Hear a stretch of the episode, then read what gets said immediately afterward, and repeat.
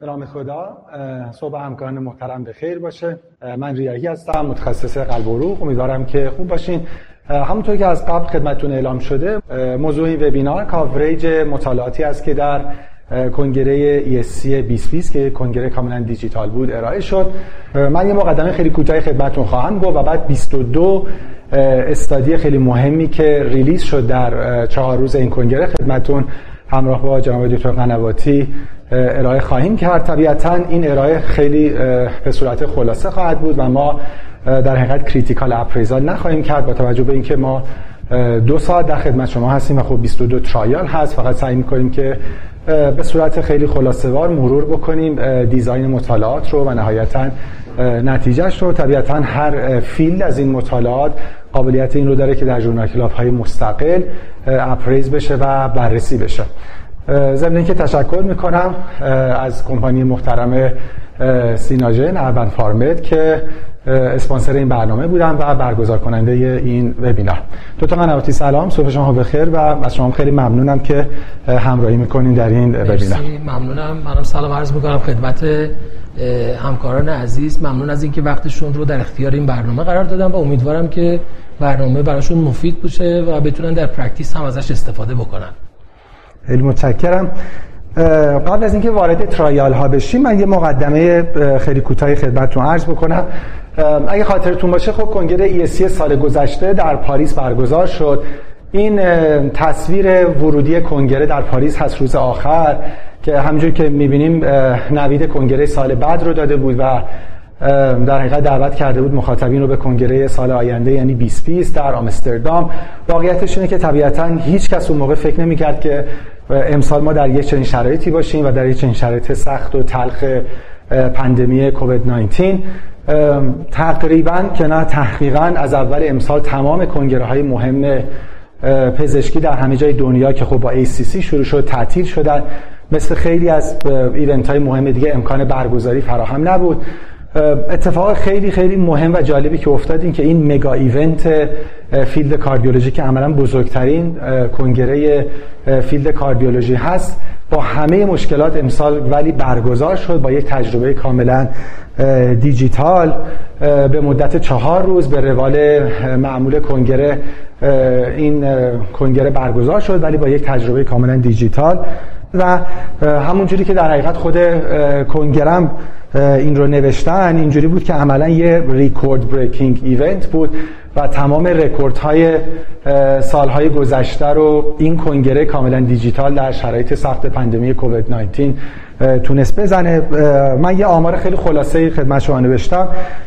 حدود 116 هزار health care professional همکاران محترم پزشک همکاران محترم پرستار و گروه های مختلف دیگه که health care provider بودن در این برنامه شرکت کردن. از حدود 211 کشور و lecturer هایی از 185 کشور 10 educational channel در این چهار روز وجود داشت. حدود 500 session 4000 abstract present شد و نهایتا حدود 24 study مهم و 4 guideline بسیار مهم یعنی guideline atrial fibrillation non elevation acute syndrome adult congenital heart disease و sports cardiology guideline های مهمی بودن که در این کنگره release شدن نکته خیلی خیلی مهمی بود که به هر صورت علیرغم همه مشکلاتی که همه دنیا این روزها باش مواجه هستن اما این کنگره تونست برگزار بشه با موفقیت و نسبت به کنگره های قبل خیلی بزرگتر و با تعداد شرکت کننده بیشتر. با این مقدمه کوتاه من سه trial اول رو خدمت شما مرور خواهم کرد و بعد جناب قنواتی سه trial بعدی و همینجور به ترتیب خواهیم رفت. دکتر قنواتی من روش present م تو این trial ها این بود. برای اینکه خود همون اول تکلیف معلوم باشه عنوانه که نوشتم تکلیف trial هم معلوم کردم که بالاخره یه positive trial بود یا negative trial که و همون اول بدونیم بالاخره نتیجه چی شد. چون مثل بازی اینجوری که همه آخرش دوست دارن اول برن آخر کی برد کی باخت. بالاخره این تکلیف مشخص باشه ولی بعد design رو خواهم گفت و با detail هم مطالعه رو بررسی خواهیم کرد. بدون تردید اگه آدم بخواد بگه سه تا یا چهار تا trial مهم در این کنگره وجود داشت. یکی از مهمتریناش این مطالعه EMPEROR-Reduced بود. راجبه در حقیقت اثرات cardiovascular و outcome های renal با داروی امپاگلیفلوزین از دسته داروهای SGLT2 inhibitor خب بالاخره ما می‌دونیم بعد از داستانی که با داروهای TZD در گروه دیابت و عوارض قلبی عروقی پیش اومد عملا قانون FDA این شد که دارویی می‌تونه در گروه دیابت approval بگیره که اولا safety cardiovascular داشته باشه. کم کم این پارادایم عوض شد و اصلا درمان دیابت به جای اینکه glucocentric باشه رفت به سمت patient centric بودن. عملا در دیابت الان داستان دیگه فقط این نیست که داروی خوبه که بتونه قند بیمار رو پایین بیاره یا A1C بیمار رو کنترل بکنه.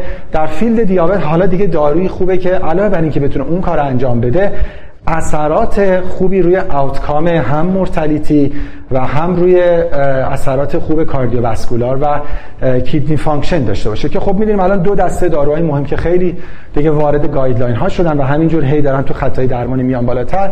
SGLT2 inhibitor ها هستن و GLP-1 receptor agonist ها.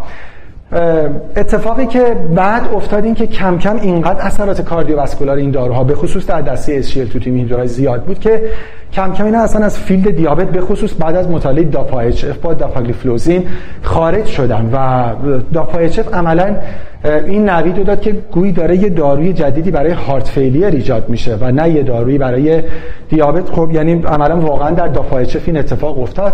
همه منتظر بودن که کم کم وارد guideline ها میشه نکته ای که بود این که عمده خب مطالعات با بحث dapagliflozin بود. خیلی همه منتظر نتایج مطالعاتی بودن که با امپاگلیفلوزین بود که خب EMPEROR-Reduced که راجع به داروی اپاگلیفلوزین در بیماران reduced EF بودن. در این ESC Congress release شد و همونجور که من برای شما نوشتم این یه positive trial بود و با نتایج بسیار درخشان برای این پاگلیفلوزین و عملا نشون داد که دیگه این گویی این اثر مال dapagliflozin نیست و یک class effect مال گروه داروهای SGLT2 inhibitor اثرات بسیار خوب روی cardiovascular heart failure hospitalization kidney outcome regardless of اینکه بیمار دیابت داره یا نداره. یعنی این دارو نه فقط در بیماران دیابتی باعث این outcome های خیلی خوب میشه در بیماران non-diabetic هم که حالا با هم خواهیم دید باعث این outcome های خوب میشه. خب مطالعه همزمان در New England Journal of Medicine هم منتشر شد با همین background ی که من خدمت شما گفتم. طراحی مطالعه این بود که خب عملا یک trial double blind بود در بیماران heart failure symptomatic با کلاس دو سه یا چهار. همونجور که صحبت شد در بیماران فعلا reduced EF منتظر نتایج مطالعات برای بیماران preserved EF هم هستیم. با EF 40 درصد یا کمتر و با دوز 10 میلی گرم once daily empagliflozin و primary outcome هم composite of cardiovascular death و hospitalization به جهت worsening heart failure بود. خب follow-up مطالعه یه follow-up حدودا 16 ماهه بود و خب ببینیم که یه hazard ratio خیلی خوب برای cardiovascular death و hospitalization برای heart failure داد که یه hazard ratio 75 درصد بود با یه confidence interval 65 صدم تا 86 صدم با یه P value خیلی significant کاملا نتایج به نفع امپاگلیفلوزین بود و همونجور که من برای شما bold کردم regardless of the presence or absence of diabetes.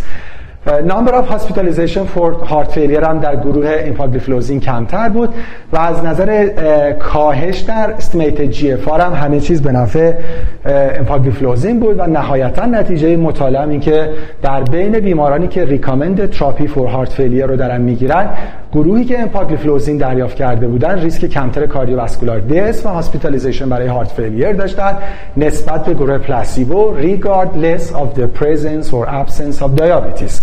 و بعد مطالعه DAPA-HF عملا این دسته از داروها دارن از گروه داروهای دیابت خارج میشن و وارد داروهای heart failure میشن. به شدت باید منتظر guideline ها بود. دکتر قنواتی ببینیم که واقعا جایگاه اینا در guideline های دیابت که خیلی خیلی محکم هست دیگه. دیگه اگه خط اول نباشن که تو بعضی guideline مثل guideline های قلبی خط اول هستن guideline سی دیگه خط دوم حتما هستن. پیش بینی شما همین هست که بالاخره این اتفاق در guideline heart failure خواهد افتاد. مطالعه جدید مطالعه EMPEROR حالا البته منتظر مطالعه EMPEROR-Preserved هم هستیم.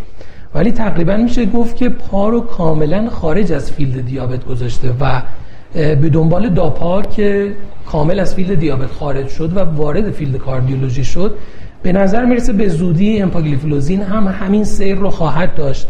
نکته خیلی مهم در مورد این مطالعه اینه که زیرگروه بیماران بسیار high risk رو شامل شدن. یعنی شاید بیمارانی که ما خیلی نگران هستیم از اینکه از این درمان ها ازش استفاده کنیم. و قبل از انتشار این مطالعه ما اخیرا یک متاانالیز داشتیم که از بین داروهایی که روی سوروایوال بیماران دیابتی اثر بیماران نارسایی قلب اثر می‌ذارن در کنار اماری ها در کنار آرنی و بتا ها الان داروهای SGLT2 اینیبیتور داره به عنوان یک درمان استاندارد هارت فیلر در دنیا مطرح میشه و قطعا جایگاه خیلی بیشتری به زودی پیدا خواهد کرد. ولی اینکه مکانیسمش چیه واقعیتش این دانسته های ما از مکانیسمش خیلی کمتر از یافته هایی که تا به حال داشتیم. درست. اون چیزی که دیگه الان مسلمه این که خب چون بالاخره یکی از اثرات این داروها diuresis شون هست عملا اینها فقط یک diuretic نیستن و عنوانی که مهمه این که یه added value بیش از diuretic برای بیمار دارن. یعنی فقط بحث کاهش symptom ها نیست. حالا مثل heart failure hospitalization و عملا این که چه اثر خوبی رو outcome cardiovascular دقیقاً نکته که امپاگلیفلوزین در guideline هم جایگاهش یه پله متفاوت با بقیه داروهاست. اینه که در مطالعات قبلی هم امپاگلیفلوزین اختصاصا مورتالیته رو کاهش داد. یعنی یک تفاوت بسیار مهمی که داشت کاهش mortality در این بیماران بود نه فقط hospitalization برای heart failure رو که این یکی از در بزرگترین نتایج EMPA-REG OUTCOME بود. ولی این مطالعه جایگاهش رو در بیماران heart failure advanced متوسط EF بیماران در این مطالعه زیر 30 درصد. فکر کنم اولوش 27 درصد متوسط EF بیماران بود. این نشون میده که بیماران بسیار advanced رو وارد مطالعه کردن. و بیمارانی هستن اینا که متاسفانه ما همیشه دستمون خالیه برای درمانشون. و درمان های استانداردی که به حال داشتیم سالها بود تغییر نکرده بود. الان یک field جدید به درمان advanced heart failure داره اضافه میشه و امیدواریم که بتونه کمک بیشتری هم به بیماران بکنه. یه سوال حاشیه دیگه از شما بپرسم و بعد وارد مطالعه دوم بشم چون با این مطالعه مهم راست شروع کردیم. به نظرم جا داشته خود راجعش صحبت کنیم. تو بین این مطالعاتی که ما امروز داریم ارائه می‌کنیم و تقریبا همه مطالعات ESC رو داره کاور می‌کنه برای خود شما جذاب ترین مطالعه کدوم بوده یا شاید مهمترین مطالعه؟ من واقعیتش همین EMPEROR-Reduced به خاطر اینکه خب برای هفته آینده هم موضوع journal club مون critical appraisal این مطالعه هست. من خیلی علاقه داشتم به این مطالعه. جالبه که کنگره امسال رو اگه بخوایم از نظر داروها دسته کنیم شاید تعداد زیادی مطالعه به نسبت بقیه مطالعات. در مورد SGLT2 inhibitor ها داشتیم و از اون طرف کلشیسین چیزهایی که جدید بله داره وارد field کاردیولوژی میشه که سالها مداخلات کاردیولوژی instrument based بود. الان مجددا داره برمیگرده به سمت داروها و حتی داروی قدیمی مثل کلشیسین که سالها بود ما در دسترس داشتیم الان باز داره برمیگرده وارد field کاردیولوژی که شما دو تا مطالعه از کلشیسین من دو تا مطالعه از کلشیسین رو دارم که خیلی خوب. خیلی متشکرم. با این مطالعه مهم اول در حقیقت وارد این 22 مطالعه شدیم. اجازه بدیم وارد مطالعه مهم دوم بشیم. باز هم بحث داروها و یک sub بسیار مهمی از مطالعه THEMIS خود THEMIS مطالعه مهمش که خب ببینیم سال گذشته در ESC 2019 release شد. بحث اضافه شدن ticagrelor به آسپرین در بیماران chronic coronary syndrome در گروه دیابتی ها بود. خب بالاخره می‌دونیم که یکی از بخشایی که در field کاردیولوژی خیلی داره evolve میشه بحث کم کردن residual risk با کمک داروهای antithrombotic در بیماران chronic coronary syndrome هست. یه موقعی که دیگه سن مام قد میده به اون موقع اولا تنها option ما استفاده از آسپرین بود. الان خب می‌دونیم ما چهار option داریم یعنی در دو category در بیماران high risk هم می‌تونیم از DAPT استفاده کنیم dual antiplatelet therapy و هم می‌تونیم از DPI استفاده کنیم یعنی dual pathway inhibition ترکیب آسپرین به اضافه very low dose rivaroxaban یعنی دو نیم BID و در گروه DAPT هم ترکیب آسپرین به اضافه clopidogrel prasugrel یا ticagrelor یکی از گزینه‌های بسیار بسیار جذاب در practice دوز 60 میلی گرم BID ticagrelor هست. که خب می‌دونیم سال گذشته ticagrelor شانس خودش رو در بیماران دیابتی امتحان کرد. در بیماران دیابتی THEMIS مطالعه neutral ی بود. یعنی نهایتا net clinical benefit خیلی به نفع ticagrelor نبود. همون موقع subgroup PCI رو release کردن که به نفع بود و این دفعه substudy PAD رو release کردن یعنی در subgroup بیمارانی که پی ای دی داشتن. البته نتیجه مطالعه هم از نظر event های peripheral release شد و هم مشخصا در subgroup PAD که خب نتیجه مطالعه برای substudy PAD مثل PCI مثبت بود. برای اینکه یه مروری فقط THEMIS رو با هم دیگه کرده باشیم خب می‌دونیم که THEMIS هم یک مطالعه randomized بود. در بیماران stable CAD یا حالا همون chronic coronary syndrome که همراهی داشتم با تایپ 2 diabetes یه follow-up حدود 39 ماه. نکته ای که هست من تو همه اینا دو تا قنواتی نوشتم percentage female هست که می‌بینیم عمدتا همین حدود هست. حالا داشتیم مطالعاتی که مثلا 50 درصد باشه ولی خب می‌دونیم که چقدر underrepresent underrepresentative برای خانم ها و این مشکل مطالعات هست ولی بالاخره با همین 32 درصد عملا نتایج مطالعات به زیرگروه خانم ها معمولا extend میشه که خب یکی از مشکلات trial ها هست که من فقط گذاشتم ولی الان خیلی واردش نمی‌خوایم بشیم. خب راجع به inclusion criteria با هم صحبت کردیم و نهایتا نتیجه مطالعه THEMIS این بود که در primary efficacy outcome گرچه همه چیز به نفع ترکیب آسپرین ticagrelor بود به نسبت آسپرین placebo اما primary safety outcome هم همه چی به ضرر ترکیب آسپرین ticagrelor بود و خب major bleeding بیشتر بود تو subgroup اش ICH هم بیشتر بود و تمام bleeding هایی که باعث قطع دارو بشه این هم همه چی به ضرر ترکیب آسپرین ticagrelor بود و نهایتا نکته ای که خدمت شما آخرش bold کردم composite outcome irreversible harm all-cause death MI CVA fatal bleeding یا ICH عملا یه P value non-significant داشت و به همین دلیل مطالعه neutral بود. برای کل مطالعه THEMIS در بیماران stable ischemic heart disease و تایپ 2 diabetes یعنی این summary این ترکیب عملا favorable risk benefit ی در بین بیماران stable ischemic heart disease و تایپ 2 diabetes mellitus نداشت. اما در sub گروه در sub گروه PCI اوضاع بهتر بود. یعنی اونجا با اینکه باعث افزایش ریسک bleeding شده بود و یه favorable outcome ی از نظر primary outcome داشت اما در مجموع net clinical benefit و composite outcome به نفع این ترکیب دارویی بود و خب الان می‌دونیم که در انتخاب اینکه بیمار در حقیقت کدوم یکی از اینها رو بگیره یعنی DAPT بشه یا DPI بشه اینکه بیمار سابقه PCI داشته باشه و دوره DAPT ش رو uncomplicated طی کرده باشه و دچار bleeding نشده باشه خیلی به نفع این هست که به جای DPI بیمار DAPT بشه با ترکیب آسپرین ticagrelor 60 میلی گرم B, BID در دوره extended ش در حقیقت نه در دوره acute که داره DAPT میشه. و این مطالعه همونجوری که خدمتتون گفتم زیرگروه پی ای دی این بیماران نگاه کردن. حدود 1687 بیمار مبتلا به پی ای دی اولا خب می‌دونیم که تمام ها در این subgroup بدتر بود. وقتی بیمار polyvascular میشه یعنی علاوه بر درگیری کرونر دچار درگیری کاروتی یا درگیری peripheral هم میشه تمام outcome ها در او بدتر میشه. خب تمام outcome ها با این ترکیب در این بیماران هم بهتر شده بود. باز مثل خود THEMIS از نظر safety outcome همه چیز به ضرر ترکیب آسپرین ticagrelor بود. اما نکته ای که بود باز composite outcome irreversible harm all cause death stroke و fatal bleeding یا ICH به نفع ترکیب آسپرین ticagrelor بود به نسبت آسپرین placebo با یک P value significant و نهایتا THEMIS PAD sub یک trial positive بود و چیزی که دیده شد این که هم در بیماران پی هم در بیماران non-PAD از نظر adverse limb event همه چی به نفع این ترکیب بود. مشخصا در گروه خود بیمارانی که مبتلا به پی بودن خب همه چی به صورت خیلی significant و اگزاجرتر بهتر بود و به نفع این ترکیب آسپرین ticagrelor دو تا در practice هم الان همین جور هست درست یعنی اون THEMIS P رو که ما عملا برامون قابل قبول ببخشید THEMIS PCI که عملا تو practice هم قابل قبوله.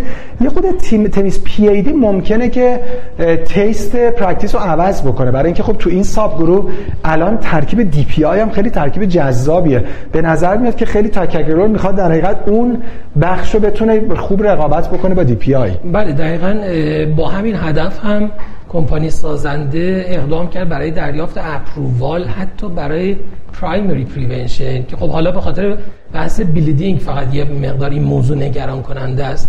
ولی کلیتش اینه که خب هرچه بیمار high risk تر باشه ما هم تمایلمون به این که بتونیم با یه مداخله جلوی recurrence رو بگیریم بیشتر میشه. همون بحثی که مطالعه COMPASS جلو کشید یعنی بیمارانی که polyvascular باشن درگیری با وسعت بیشتری داشته باشن اونا بیمارانی بودن که سود بیشتری می بردن و از این طرف هم بیمارانی که polyvascular هستن می‌دونیم بیماران پی ای دی درصد بسیار زیادیشون بیمارانی هستن که همزمان cardiovascular disease هم دارن و این در حقیقت نشون میده که اینا بیماران high risk تری هستن به نسبت بیمارانی که به تنهایی CAD دارن و این مطالعه هم دقیقا تاکید مجدد روی همین موضوعه که بالاخره این residual risk رو ما به یه ترتیب باید کاهش بدیم.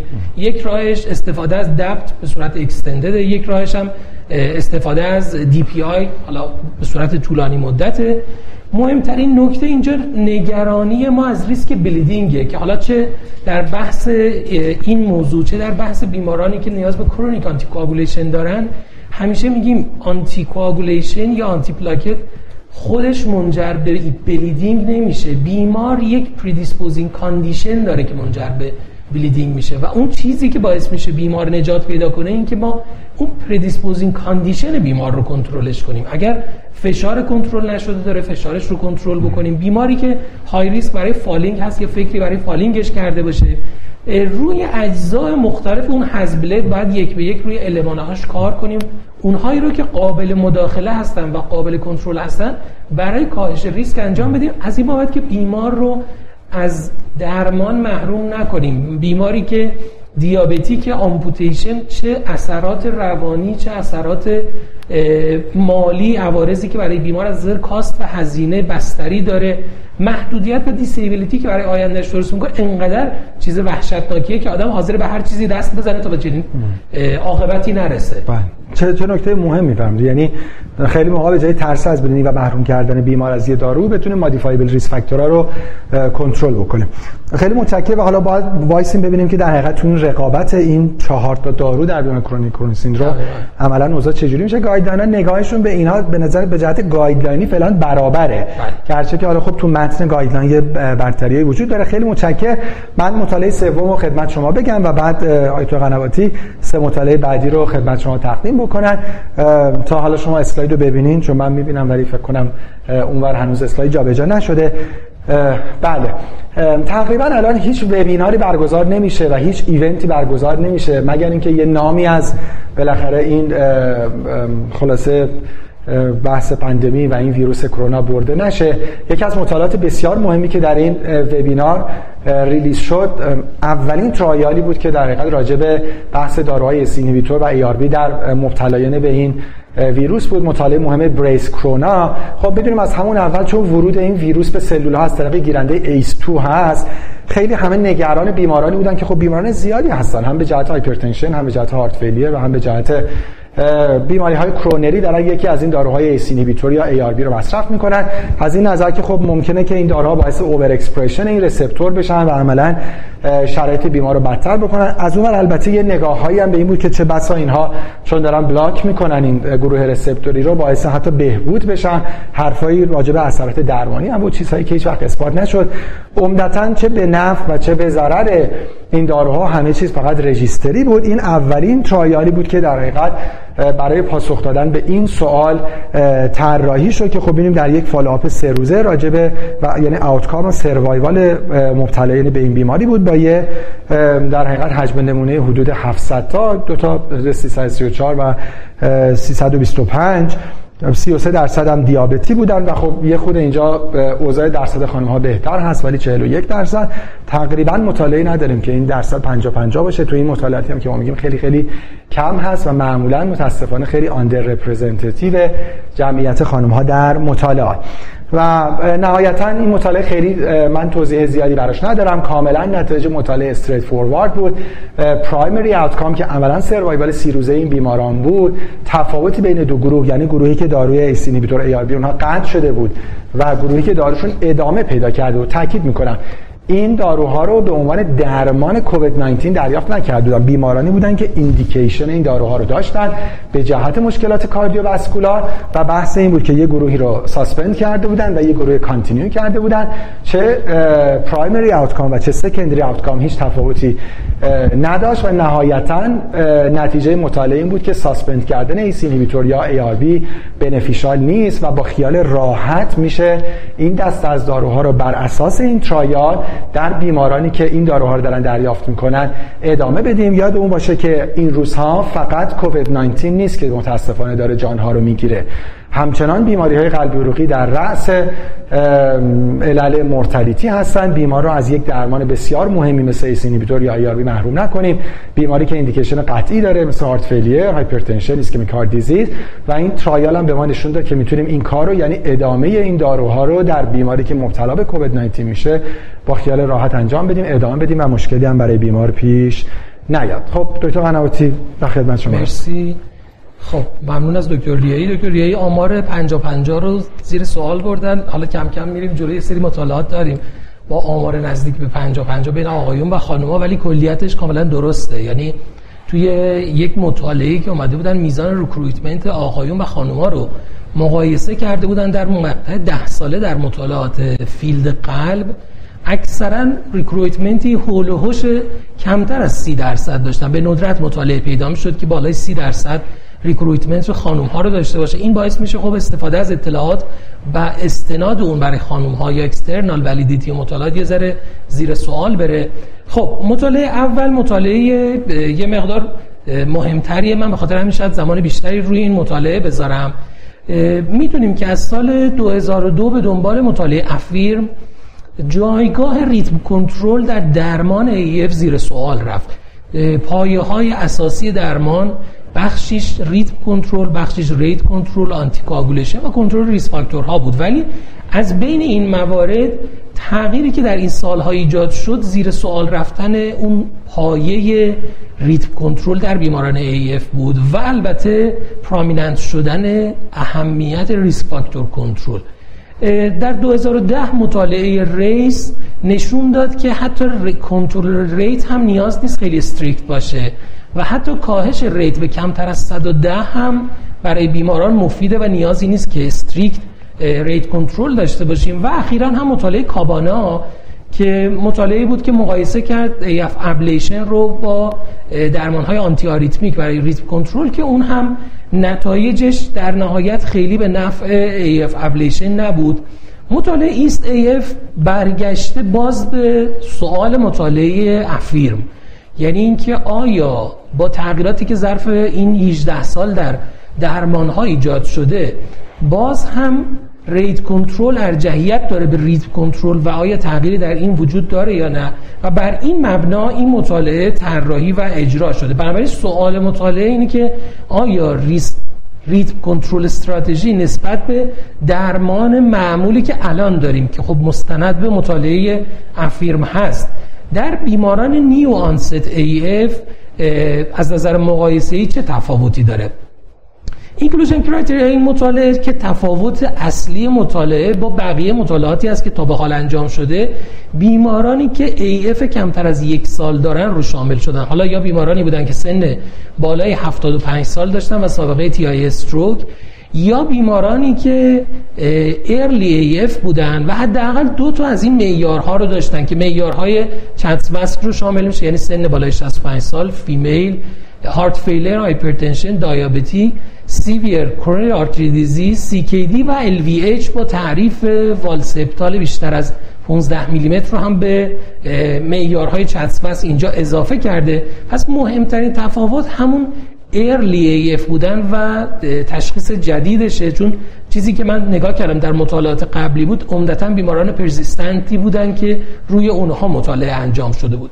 در مجموع 2800 بیش از 2800 بیمار screen شدن و 2789 بیمار در 135 مرکز در 11 کشور وارد مطالعه شدن. این آمارها نشون میده که واقعا طراحی conduct کردن یک مطالعه بزرگ چه نیاز به منابع وسیع داره و چقدر کار تیمی بزرگی نیاز داره. مدت follow-up پنج ساله متوسط سنی بیماران اینجا خیلی برام مهم بود. هفتاد سال بود متوسط سنی بیماران. چهل درصد سابقه قبلی cardioversion داشتن و سی درصد در اون زمان در زمان ورود به مطالعه اصلا asymptomatic بودن. 53 درصد در گروه case و 55 درصد در گروه کنترل ریتم baseline سینوسی داشتن در زمان ورود به مطالعه. CHA2DS2-VASc متوسط 3 و 3 دهم و نهایتا حدود 90 درصد بیماران هم oral anticoagulation رو مصرف می‌کردن. این رو هم از این بابت گفتم که یکی از انتقاداتی که نسبت به مطالعه AFFIRM هست اینه که تصور اون زمان بر این بود که وقتی بیماری rhythm control شد دیگه اون اندازه ای که الان اهمیت میدیم anticoagulation ش اهمیت نداشت و شاید anticoagulation بیماران در مطالعه دست کم گرفته می‌شد.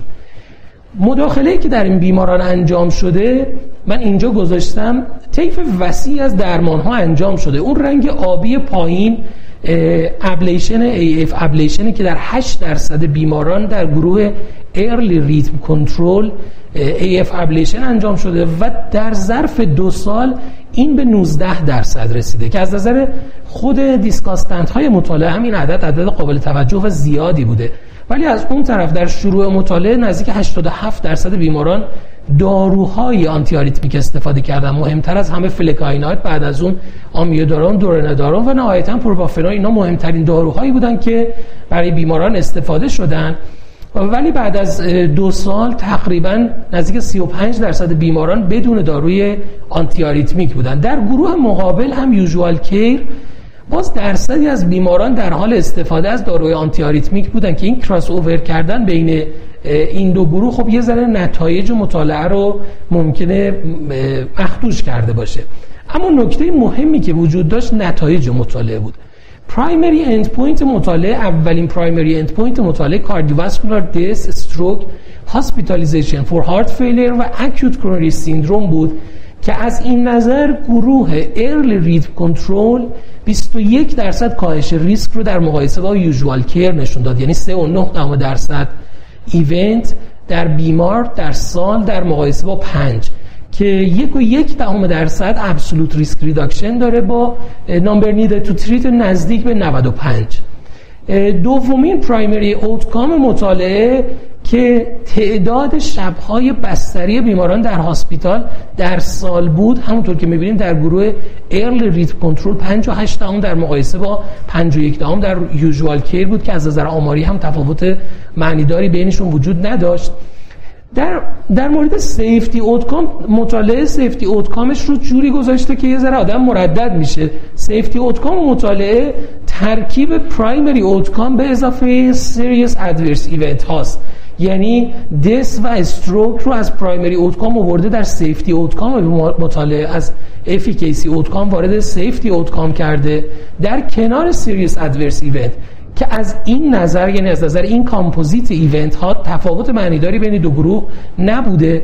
ولی از نظر serious adverse event ها به طور قابل توجهی 73 درصد میزان serious adverse event ها در گروه early rhythm control افزایش پیدا کرده. این serious adverse event ها شامل انواع tachyarrhythmia ها syncope ی hypotension ها و علائمی بود که در زمینه درمان های antiarrhythmic ایجاد میشه. به علاوه event هایی که complication های روتین AF ablation در نظر گرفته میشه که این در مجموع باعث افزایش میزان adverse event ها شد و اگر می‌خوایم number needed to treat برای سیریس adverse event ها رو محاسبه بکنیم عدد خیلی کمی نزدیک به سی میشه. یعنی از هر سی تا بیماری که ما درمان می‌کنیم یکی دچار ادورس ایونت های serious میشه.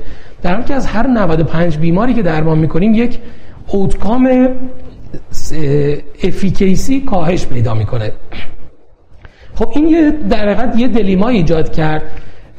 با وجود نتایج قابل توجهی که این موضوع داره ولی من فکر می‌کنم به واسطه اون پشتوانه قوی که تا حالا وجود داشته و تجربه‌ای که در این سالها وجود داشته شاید وارد شدن این مطالعه به practice روزمره به خصوص از بابت adverse event هایی که براش اتفاق میفته شاید یه ذره با تاخیر نسبت به مطالعات دیگه باشه.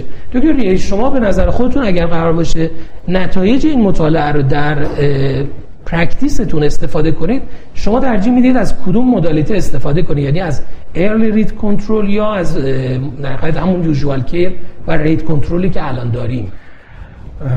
راستش خب اوضاع rhythm control با ablation تو guideline 2020 ESC AF هم اوضاع خیلی بهتری شد. یعنی یه خورده همچه که شما میگین یه خورده داستان داره میره به سمت ظاهرا بحث rhythm control یه خورده باید منتظر بشیم. ولی درسته که نیازی به anticoagulation رو برطرف نمی‌کنه. اما یه چیزی که وجود یعنی یه خورده نتایج مطالعات قبلی هم آدم می‌خواست یعنی با common sense ش هم نگاه کنه و با یه نگاه پاتوفیزیولوژی. کلا این نگاه که burden در atrial fibrillation تفاوتی نداره یکی از مشکلات concept های فعلی atrial fibrillation ه این بحث تو anticoagulation هم هست. یعنی ما الان برامون خیلی فرقی نمی‌کنه که مریض مثلا persistent permanent یا paroxysmal ه واقعیتش ولی مگه میشه فرق نکنه؟ اینکه بیمار مثلا روزی یه ساعت atrial fibrillation می‌کنه یا اینکه مثلا همه ساعت روز در atrial fibrillation ه حالا به اصلا درمانی که حداقل بتونه این burden رو کم بکنه ولی اینکه شانس recurrence هم داشته باشه و البته خب تو شرایطی که بتونه این کار safe انجام بشه یعنی safety profile خوبم داشته باشه چون یه چیزی که مهمه وقتی ما بخوایم نتایج یه trial apply بکنیم تو practice خودمون setting practice خودمون هم باید ببینیم. یعنی باید ببینیم آیا این اعدادی که در این trial گرفته شده آیا ما در real world هم می‌تونیم این اعداد از practice اون بگیریم یا نه؟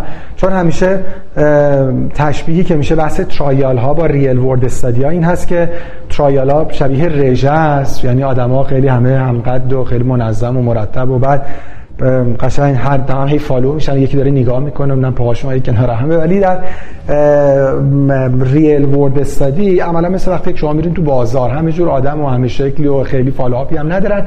یه خورده به نظرم باید real world study هم کم کم منتظرش بشیم. اونا هم واقعا ارزشمندن. ولی بله به هر صورت پارادایم یه خورده داره عوض میشه و دوباره میره به سمت بحث rhythm control دقیقا همینطور که دکتر فرمودن بالاخره individualize کردن درمان بخش بسیار مهمی از هنر پزشکی خواهد بود. اگر دقت کرده باشید شاید مهمترین تفاوت این مطالعه نسبت به مطالعات دیگه تفاوتی بود که در انتخاب بیماران داشتن. این inclusion criteria ی مطالعه رو ما در apply کردن نتایج توی practice هم حتما باید به خاطر داشته باشیم. اینکه بیماری early AF هست به راحتی در category این مطالعه قرار می‌گیره و اگر بیماریه که شما فکر می‌کنید ریسک adverse event ها کمتره در اون بیمار باز با خیال راحت تر می‌تونید برای این بیمار درمان rhythm control رو در نظر بگیرید. و سمت مقابلش خب بیماری که high risk بیماری که 15 سال مثلا persistent permanent AF بوده خب بیماریه که دیگه ممکنه به این راحتی از این درمان سود نبره. مطالعی برای سود بردن بیمار نداریم. و بالاخره بیمارانی که ممکنه علامت دار باشن بیمارانی هستن که آدم ترجیح میده اون بیماران رو بیشتر توشون مداخله انجام بده. بیماری که با درمان دارویی کنترل مشکل خاصی نداره. و از طرف دیگه در ریسک در دقیقه پروفایل این مطالعه قرار نمی‌گیره ممکنه شما اون بیمار رو وارد دقیقت این کتگوری درمان نکنید و درمان های یوزوال کیر قدیمی رو برای بیمار استفاده کنید. ولی تأثیری که این درمان بر روی composite end point های مهم گذاشته یعنی cardiovascular death stroke hospitalization برای heart failure و acute coronary syndrome درمان رو برای ما جذاب می‌کنه. و نکته جالب اینه که اون چیزی که باعث میشه بیمار بستری بشه عمدتا علائم بیماره. و حتی روی این موضوع هم تاثیر چندانی نداشته. بیشتر بر روی hard outcome هایی که برای خود بیمار هم ممکنه اهمیت داشته باشه تاثیر داره. ولی باید منتظر بمونیم ببینیم آیا مطالعات بیشتری در این زمینه می‌تونن در کیس پروفایل بهتری رو برای ما مشخص کنن یا خیر؟ و اینکه ببینیم چه تأثیری در guideline آینده از این موضوع خواهیم داشت. خب همونطور که خدمتون در ابتدای برنامه هم عرض کردم کنگره اخیر بخش زیادیش رو به مطالعات اصلیش البته SGLT2 inhibitor ها و کلچیسین اختصاص دادن. کلچیسین شاید خیلی سالها قبل قبل از اینکه من practice کاردیولوژیم رو خیلی شروع کرده باشم در field کاردیولوژی جایگاه هایی داشت. در زمان ما جایگاهش بسیار تضعیف شده بود ولی به نظر می‌رسه که داره وارد field کاردیولوژی میشه. حالا این ورودش به field کاردیولوژی هم می‌تونه در setting های مختلف باشه که الان در setting stable ischemic heart disease و همچنین acute coronary syndrome من مطالعاتش رو خدمتتون عرض می‌کنم. دکتر ریایی هم در ادامه یک مطالعه در موردش خواهند داشت. مطالعه اول در مورد مطالعه LoDoCo دوه که در مورد استفاده از low dose کلشیسین برای secondary prevention cardiovascular disease ه هدف این مطالعه بررسی safety و efficacy کلشیسین در بیماران chronic coronary syndrome ه اینجا یک case profile مشخص رو مطالعه ذکر کرده. یعنی بیماران chronic coronary syndrome ی که با هدف secondary prevention دارن دارو رو استفاده می‌کنن. inclusion criteria ی مطالعه هم سن 35 تا 82 سال وجود شواهد imaging حالا آنژیوگرافی یا سیتی آنژیوگرافی که coronary artery disease ه. یه و calcium score بالای 400 در سیتی آنژیوگرافی در بیمارانی که ظرف 6 ماه اخیر clinically stable بودن. این risk profile inclusion criteria هم همیشه دقت کنید چون برای implementation در practice اهمیت زیادی داره. در مجموع بیش از 5500 بیمار وارد مطالعه شدن با متوسط follow up 28 ماه. متوسط سنی بیماران 66 سال بود. من خیلی دوست دارم و تاکید هم می‌کنم روی متوسط سنی بیماران در مطالعات چون واقعا وقتی می‌بینه آدم توی practice روزمره بخش زیادی از این بیماران به عنوان بیمارانی در نظر گرفته میشن که همه تصور می‌کنن درمانشون نکنیم چون این بیمار سودی نمی‌بره از درمان. در حالی که متوسط سنی بیماران در مطالعه قبل نزدیک 70 سال بود و اینجا 66 سال. درصد خانم ها همونطور که دکتر ریایی گفتن اینجا به شدت کاهش پیدا کرده. 15 درصد. 84 درصد بیماران سابقه acute coronary syndrome داشتن و 84 درصد سابقه PCI داشتن. در مجموع بیماران این مطالعه درصد قابل توجهشون آنتی پلاکت رو یا به صورت single یا dual استفاده می‌کردن و 94 درصد استاتین استفاده می‌کردن. این هم از این بابت اهمیت داره که شما بدونید کلشیسین رو on top of چه چیزایی دارن استفاده می‌کنن. یعنی بیماری که antiplatelet therapy میشه statin therapy میشه. به عنوان یک chronic syndrome الان روی این درمان های استاندارد برای بیمار colchicine رو اضافه کردن. یعنی اگر درمانی روی این درمانهای قدیمی اثر بذاره شاید باید درمان خیلی موثری باشه. بیماران در دو گروه مصرف colchicine با دوز نیم میلی گرم و گروه placebo قرار گرفتن. دوز colchicine هم همونطور که در title مطالعه بود low dose بوده. و باید به این موضوع هم دقت بفرمایید.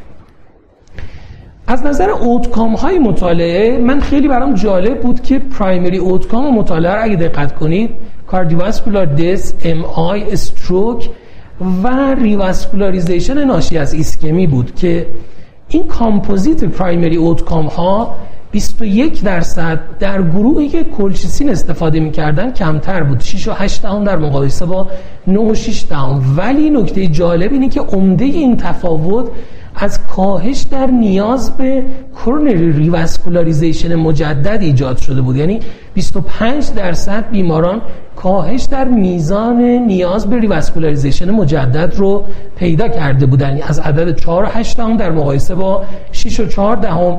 و دارو هم یک profile safe قابل قبولی با این دوز نیم میلی گرم داشته. این هم خیلی کمک می‌کنه به خاطر اینکه خب صحبت شد residual risk بیماران به خصوص بیمارانی که coronary artery disease داشتن و مداخلات براشون انجام شده ظرف سالهای اخیر این residual risk تغییر چندانی نکرده بود. از زمانی که intensity درمان های lipid lowering therapy افزایش پیدا کرد به تدریج بعد از اون antithrombotic ها وارد درمان در کنار آنتی پلاکت ها وارد درمان این بیماران شدن باز ما کاهش های قابل توجهی رو شاهد بودیم که داره اتفاق میفته ولی اینجا کاهش significant ی رو می‌بینیم. از 9 و 6 دهم به 6 از نزدیک 2 و 8 دهم درصد ما کاهش در absolute risk رو داریم که یک عدد قابل توجهی برای کاهش ریسکه و کاهش در نیاز به revascularization شاید یکی از مهمترین دغدغه‌های همه ما در بیمارانیه که به عنوان case های chronic coronary syndrome به خصوص بعد از MI و PCI هستن. دکتر شما الان در practice خودتون کلشیسین استفاده می‌کنید یا نه؟ طبیعتا نه. طبیعتا نه واقعا خیلی نتایج مطالعات بلا متناقضه نکته ای که هست که کلشیسین داره همه تلاشش رو می‌کنه که وارد کوکتل بیماران CAD بشه چه chronic چه acute syndrome بالاخره مریضا یه کوکتلی تو کیسه داروهاشون هست دیگه یا antithrombotic ی یا یه استاتین یا beta blocker یا احتمالاً یه RAS blocker و ولی بالاخره خیلی نتایج متناقضه. حالا منم COPS trial خواهم گفت که یه negative trial ه ولی نه طبیعتا. دقیقا. خب مطالعه دوم باز در زمینه کلشیسین مطالعه COLCOT این مطالعه یک سری نتایجش منتشر شده بود. colchicine cardiovascular outcome trial ه. این مطالعه هم هدفش بررسی نقش مصرف کلشیسین در مقایسه با placebo ظرف سی روز اول در بیماران myocardial infarction ه شاید مهمترین نکته اینه که خب گروه بیماران MI و myocardial infarction های ترین بیمارانی هستن که ما دوست داریم روشون یه مداخله انجام بدیم. و شاید درمانی اگر بتونه وارد درمان MI بشه باز خیلی امیدوار کننده است که جایگاه مستحکمی در درمان بیماران پیدا بکنه. inclusion criteria ی این مطالعه هم این بود که بیمار سابقه MI ظرف سی روز اخیر داشته باشه و coronary revascularization complete بر مبنای پروتکلی که براش تعیین شده براش انجام شده باشه. این هم خیلی نکته مهمه یعنی اینکه بیمار رو بعد از اینکه complete revascularization بر اساس indication انجام دادن تازه وارد مطالعه کردن. در مجموع بیش از 4700 بیمار وارد مطالعه شدن. به مدت 22 ماه follow-up شون انجام شد. متوسط سنی این بیماران هم 61 ساله و 20 درصد خانوم ها هستن. 20 درصد بیماران diabetic ن. 93 درصد بیماران به خاطر اون MI که بستری شدن تحت PCI قرار گرفتن و متوسط زمانی شروع علائم MI تا زمانی که بیماران randomization براشون انجام شده متوسط زمانی 13 و نیم روز بوده در این مطالعه.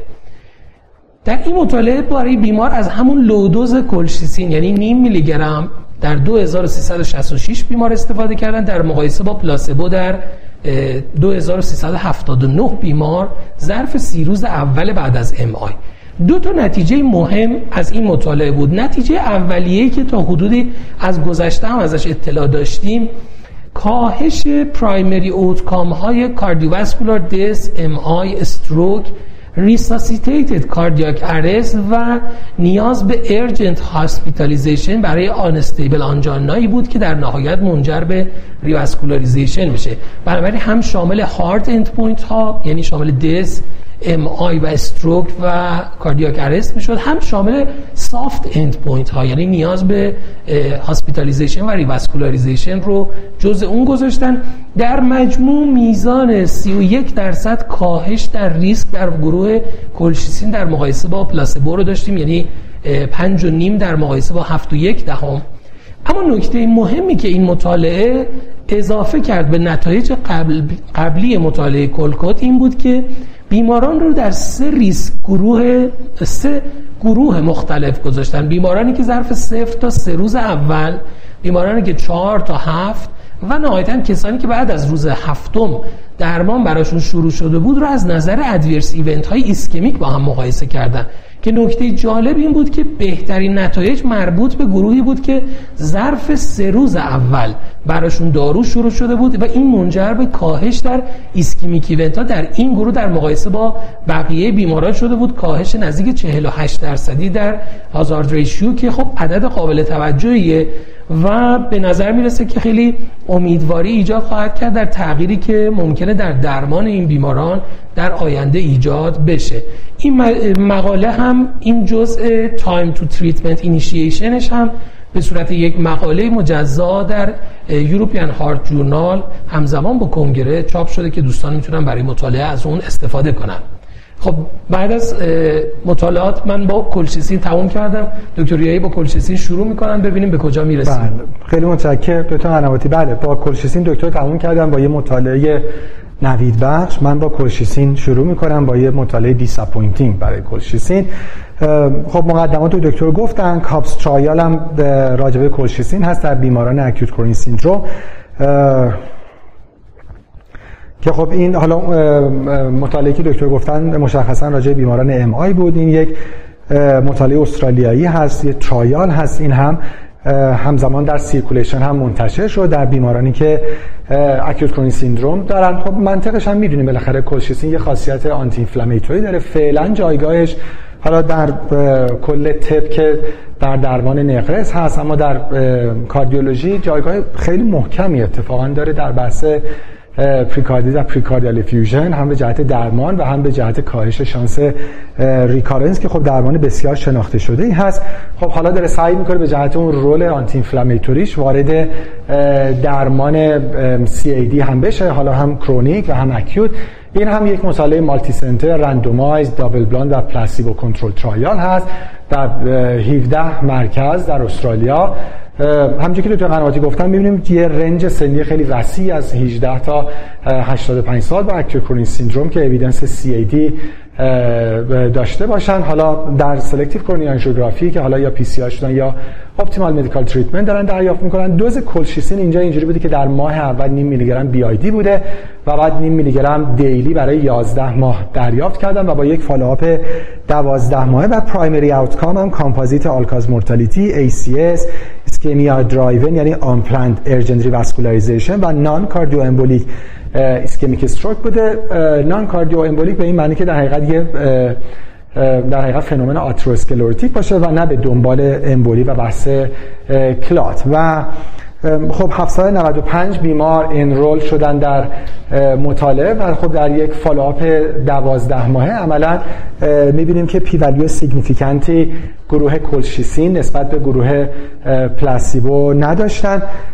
نکته که خیلی اینجا به ضرر کلشیسین هم شده این که بحث توتال دسشون که عمدتا نان کاردیوواسکولار دس هم بوده در گروه کلشیسین بیشتر بوده. یعنی نه تنها مطالعه نوترال بوده از نظر پرایمری آوتکام آل کاز مورتالیتی که عمدتا به جهت نان کاردیوواسکولار دس بوده در گروه کلشیسین بیشتر بوده و خب این مطالعه مطالعه خوبی برای کلشیسین نبود. علیرغم اینکه کلشیسین توفیق هایی هم در بحث CAD داشته. اما همونجور که با هم دیگه صحبت کردیم اضافه کردن colchicine به standard medical therapy روی cardiovascular outcome در بیماران acute coronary syndrome در یک درمان 12 ماه تأثیری نداشته. ضمن اینکه افزایش mortality هم عمدتا به جهت non-cardiovascular death هم داشته. نتایج خیلی متناقض دکتر قنواتی قاعدتا الان بعیده که بخواد در guideline اتفاقی بیفته. باید منتظر مطالعات بیشتر بود. اما خب بالاخره کلشیسین همتش خوب بوده. یعنی بله. بالاخره در همه کنگره ها همچنان حضور داره. خب با سرعت بیشتر وارد مطالعه بعد بشم. دکتر قنواتی گفتن یه بحث عمده مطالعات در این کنگره مطالعات مربوط به داروهای دیابت بوده که البته با اثرات خوب قلبی و یه بحث یه بخش مهمی مربوط به کلشیسی. یه بخشش هم همونجوری که دکتر گفتن راجع به بحث atrial fibrillation بوده.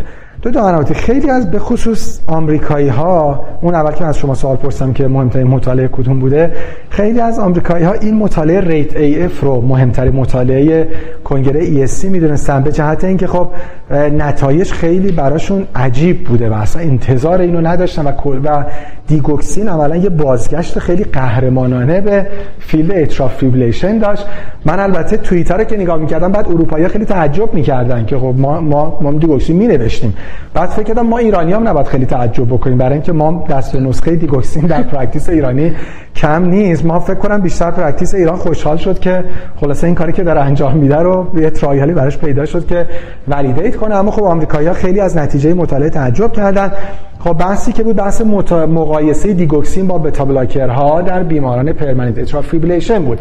خب می‌دونیم که digoxin در کنترل rate خط آخر درمانه و اصلا داروی جذابی نیست. الان بر اساس guideline ها در بیماران heart failure خب بالاخره می خود میاد بالاتر به جهت اینکه خب اثرات inotropic هم داره.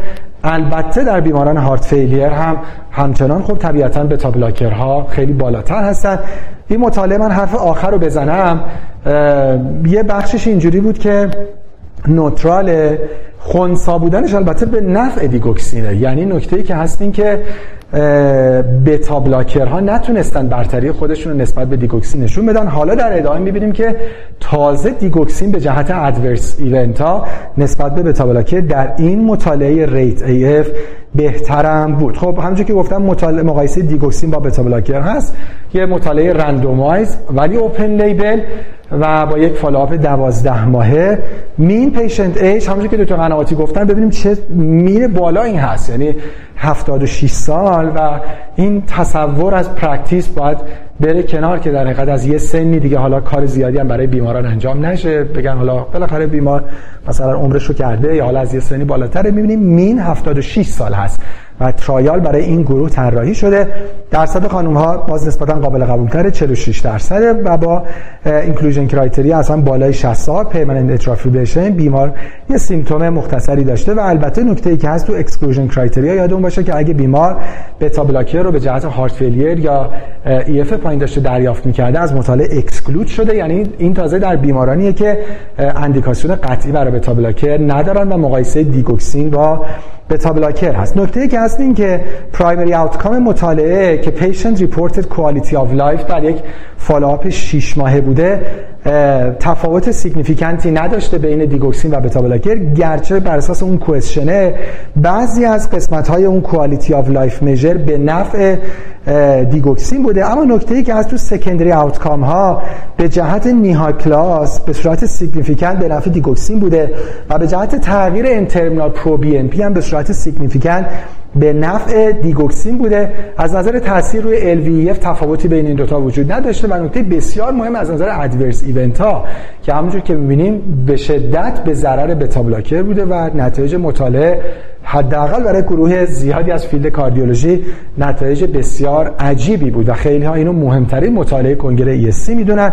و خب راجع به interpretation با هم صحبت کردیم. عملا تفاوتی از نظر quality of life بر اساس questionnaire نداشتن. گرچه دی گرچه digoxin improve some measures of quality of life در follow-up 12 ماهه و greater reduction در NYHA class و N-terminal pro-BNP و نکته خیلی خیلی مهم که few adverse event عجیب بوده دکتر قنواتی فکر کنم کسی این نتایج رو انتظار نداشت. پروتکل استفاده از digoxin هم مهمه. یعنی بالاخره در بیماران AF وقتی درمان انجام میشه بخش مهمیش اینه که برای چه بیماری با چه indication ی و با چه دوزی استفاده می‌کنیم چه پروتکلی استفاده می‌کنیم.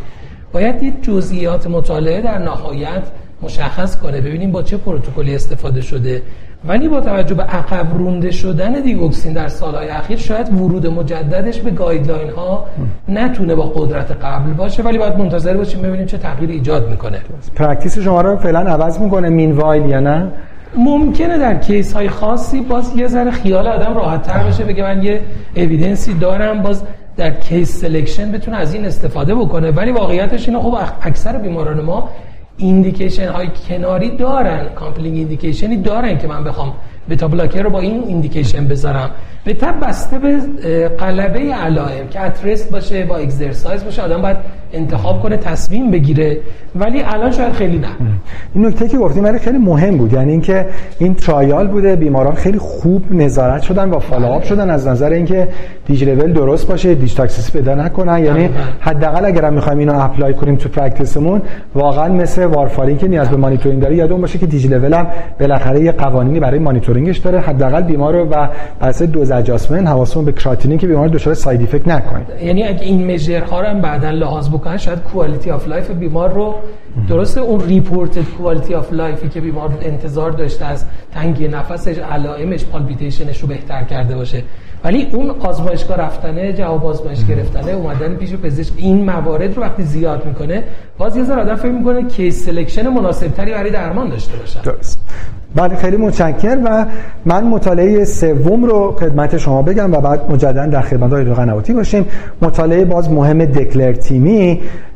خب همونجور که صحبت شد یه بخش مهمی از مطالعات مطالعات این کنگره راجع به داروهای آنتی دیابت بود و مشخصا راجع به SGLT2 اینهیبیتورها بحثی که هست این که خب دکتر قنواتی SGLT2 اینهیبیتورها یه چیزی که همه از اول نگرانش بودن بحث عوارض مربوط به PAD شون بود. یعنی اینکه شانس آمپوتیشن افزایش بدن. به خصوص اینکه خب بعضی از داروهای این گروه یعنی مشخصا با کاناگلیفلوزین در یه trial این دیده شد. گرچه خب FDA اینو در حقیقت از warning box ش هم خارج کرد حدود چند هفته قبل. این مطالعه خیلی خیلی مطالعه مهمی بود برای اینکه در حقیقت این نقطه ضعف SGLT2 inhibitor هم بتونه کاملا پاک بکنه. همونجوری که در عنوان مطالعه هم هست در subgroup PAD اثرات cardiovascular و kidney outcome رو برای داپاگلیفلوزین بررسی کرد. ببین آیا در بیماران پی ای دی هم اولا consistent هست یا نه؟ این اثرات خوب cardiovascular و kidney. و نکته دوم این که آیا عوارض peripheral یعنی بحث revascularization amputation در گروهی که دارن داپاگلیفلوزین می‌گیرن بیشتر هست نسبت به گروه placebo واقعا یا نه؟ که همونجوری که من همین اول تکلیف مشخص کردم و خدمت شما گفتم این trial یک positive trial بوده قویا به نفع داپاگلیفلوزین حتی در subgroup PAD بدون اینکه adverse event significant ی بخواد داشته باشه به جهت event های اندام راجع background خب خدمت شما صحبت کردم. همزمان مطالعه در مجله Circulation هم منتشر شد. به جهت method خب می‌دونیم که حدود 17 هزار بیمار تایپ 2 diabetes mellitus در این مطالعه بودن که حدود 6 درصدشون subgroup PAD شون بودن. key efficacy outcome ها MACE بوده؟ cardiovascular death و hospitalization به جهت heart و progression kidney disease site reported مطالعه بحث amputation peripheral revascularization و limb ischemic adverse event بوده که ببینن آیا در subgroup ی که داپاگلیفلوزین دریافت کردن این site reported بیشتر بوده نسبت به گروه placebo یا خیر. خب result ی که وجود داره این که بله واقعا relative risk reduction با داپاگلیفلوزین برای cardiovascular death hospitalization برای heart failure progression kidney disease were consistent regardless of peripheral arterial disease یعنی در subgroup ی که peripheral arterial disease داشتن این اثرات خیلی خوب cardiovascular و kidney outcome داپاگلیفلوزین به عنوان نماینده SGLT2 در subgroup PAD هم وجود داشته و اینکه بیمار peripheral arterial disease داشته باشه باعث نمیشه که بیمار سود نبره از این دسته از داروها. و نکته خیلی مهم این که site reported یعنی any limb outcome با داپاگلیفلوزین versus placebo به صورت significant بیشتر نبوده و نگرانی بابت عوارض limb وجود نداشته. و خب conclusion هم همونجور که با هم صحبت کردیم این trial یه trial کاملا positive بوده. نتایج در subgroup PAD کاملا consistent بدون اینکه بخواد عوارضی به جهت عوارض اندام و peripheral در گروهی که پی ای دی دارن و داپا دریافت می‌کنن نسبت به گروه placebo وجود داشته باشه. و یه خورده خیالا رو راحت تر کرد. گرچه FDA بالاخره این warning رو از box دارو برداشت ولی حالا بالاخره این DECLARE-TIMI 58 هم خیالا رو راحت تر کرد. یه نکته خیلی مهمی که تا اینجا داشتیم حالا در ادامه هم باز همین موضوع روش تاکید خواهد شد اینه که risk category بیمارانی که high risk تر هستن به نسبت بقیه درمان های جدید داره میره به سمت attack کردن اونها. یعنی بیماران دیابتیکی که بیماران خیلی advanced بودن بیماران CAD که همزمان PAD داشتن peripheral arterial disease داشتن به عنوان یکی از outcome های مهمی که معمولا به تنهایی دیده نمیشه در کاردیولوژی. 60 تا 70 درصد بیمارانی که دی دارن همزمان درگیری vascular bed های دیگر رو هم دارن. و چه درمان های antithrombotic و dual pathway inhibition برای اونها؟ حالا dual antiplatelet therapy dual pathway inhibition چه درمان های جدیدی که ابتدا برای دیابت بود و الان داره وارد field قلب میشه همه دارن اثرات خیلی خوبی روی این گروه از بیماران می‌ذارن و این خیلی آدم رو امیدوار می‌کنه. ما historically وقتی فکر می‌کنیم بیماران پی ای دی همه می‌رفتن amputation. الان داریم فکر می‌کنیم خب revascularization براشون تو بخشی از بیماران قابل انجامه. درصد قابل توجهی از اینا چه با درمان های دیابت اگه دیابت داشته باشن چه تا تغییر درمان های دیابت. چه با درمان های جدید antithrombotic و آنتی پلاکت می‌تونیم جلوی پیشرفت مشکلشون رو بگیریم؟ من همیشه شاید بدترین کابوسی که خودم داشتم اینه که ببینم یه مریض دیابتی دچار amputation میشه و این روی کیفیت زندگی بیمار روی disability ش تاثیر خیلی زیادی داره و قطعا جلوگیری کردن از این می‌تونه خیلی به بیمار هم کمک کنه که به نظرم مهمترین نتیجه ای بود که حالا تو field داروهای SGLT2 inhibitor ها و همچنین آنتی پلاکت هایی که فعلا تو این کنگره در موردش صحبت شد داره تاثیر می‌ذاره روی peripheral arterial چه message مهمی بود. یعنی تو practice خیلی موقع وقتی بیمار هی comorbidity اش بیشتر میشه practice دست می‌کشه از کار. یعنی میگه دیگه بیمار advance شد دیگه این مریض دیابتی سی ای دی پی ای دی ولی چیزی که آدم یعنی به نظرم message trial اینه که اتفاقا هرچی بیمار advance تر میشه باید برای او کار بیشتری کرد به جهت که بالاخره همون سالهای باقی موندن اگر به جهت survival هم حداقل نمیشه کاری کرد بشه quality of life بیمار بهتر که زمینه که خب می‌بینیم واقعا مطالعات مطالعات survival و outcome cardiovascular و خب خیلی خیلی موثر بوده. شاید مهمترین نکتهش هم همین باشه. یعنی بالاخره وقتی یه درمانی روی hard outcome ها تاثیر می‌ذاره شما خیالتون راحت بشه که این درمان درمان موثریه. یعنی بیمار در قبال هزینه ای که داده است. جیبش هزینه داده ولی داره یه منفعتی می‌گیره. و حتی به قول شما اگه survival ش هم طولانی نشه لاقل تو اون زمان با پا زندگی کنه. نه اینکه amputation براش انجام بشه. و اثرات فکری ذهنی و disability که برای خود فرد و خانواده داره بشه جلوی این موارد گرفته بشه. این خیلی امیدوار کننده است واقعیتش. یعنی بعد از شاید دو دههی که دهه های intervention بودن در کاردیولوژی تقریبا میشه گفت صرف چند سال اخیر ما داریم وارد مقطعی میشیم که بیشتر مداخلات دارویی و درمان دارویی که داره روی survival بیماران تاثیر می‌ذاره. قبل از اون هرچی بود مداخلاتی بود که interventional و invasive بود و الان به نظر می‌رسه دوره درمان های non-invasive در کاردیولوژی.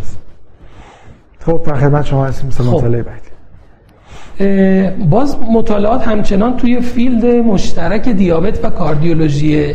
دکتر گفتن خب یه نکته خیلی مهم اینه که وقتی بیماری های ریسک میشه شاید همه ازش دست می‌کشن. میگن دیگه این بیمار های ریسک شده و کاری نمی‌خواد براش بکنیم.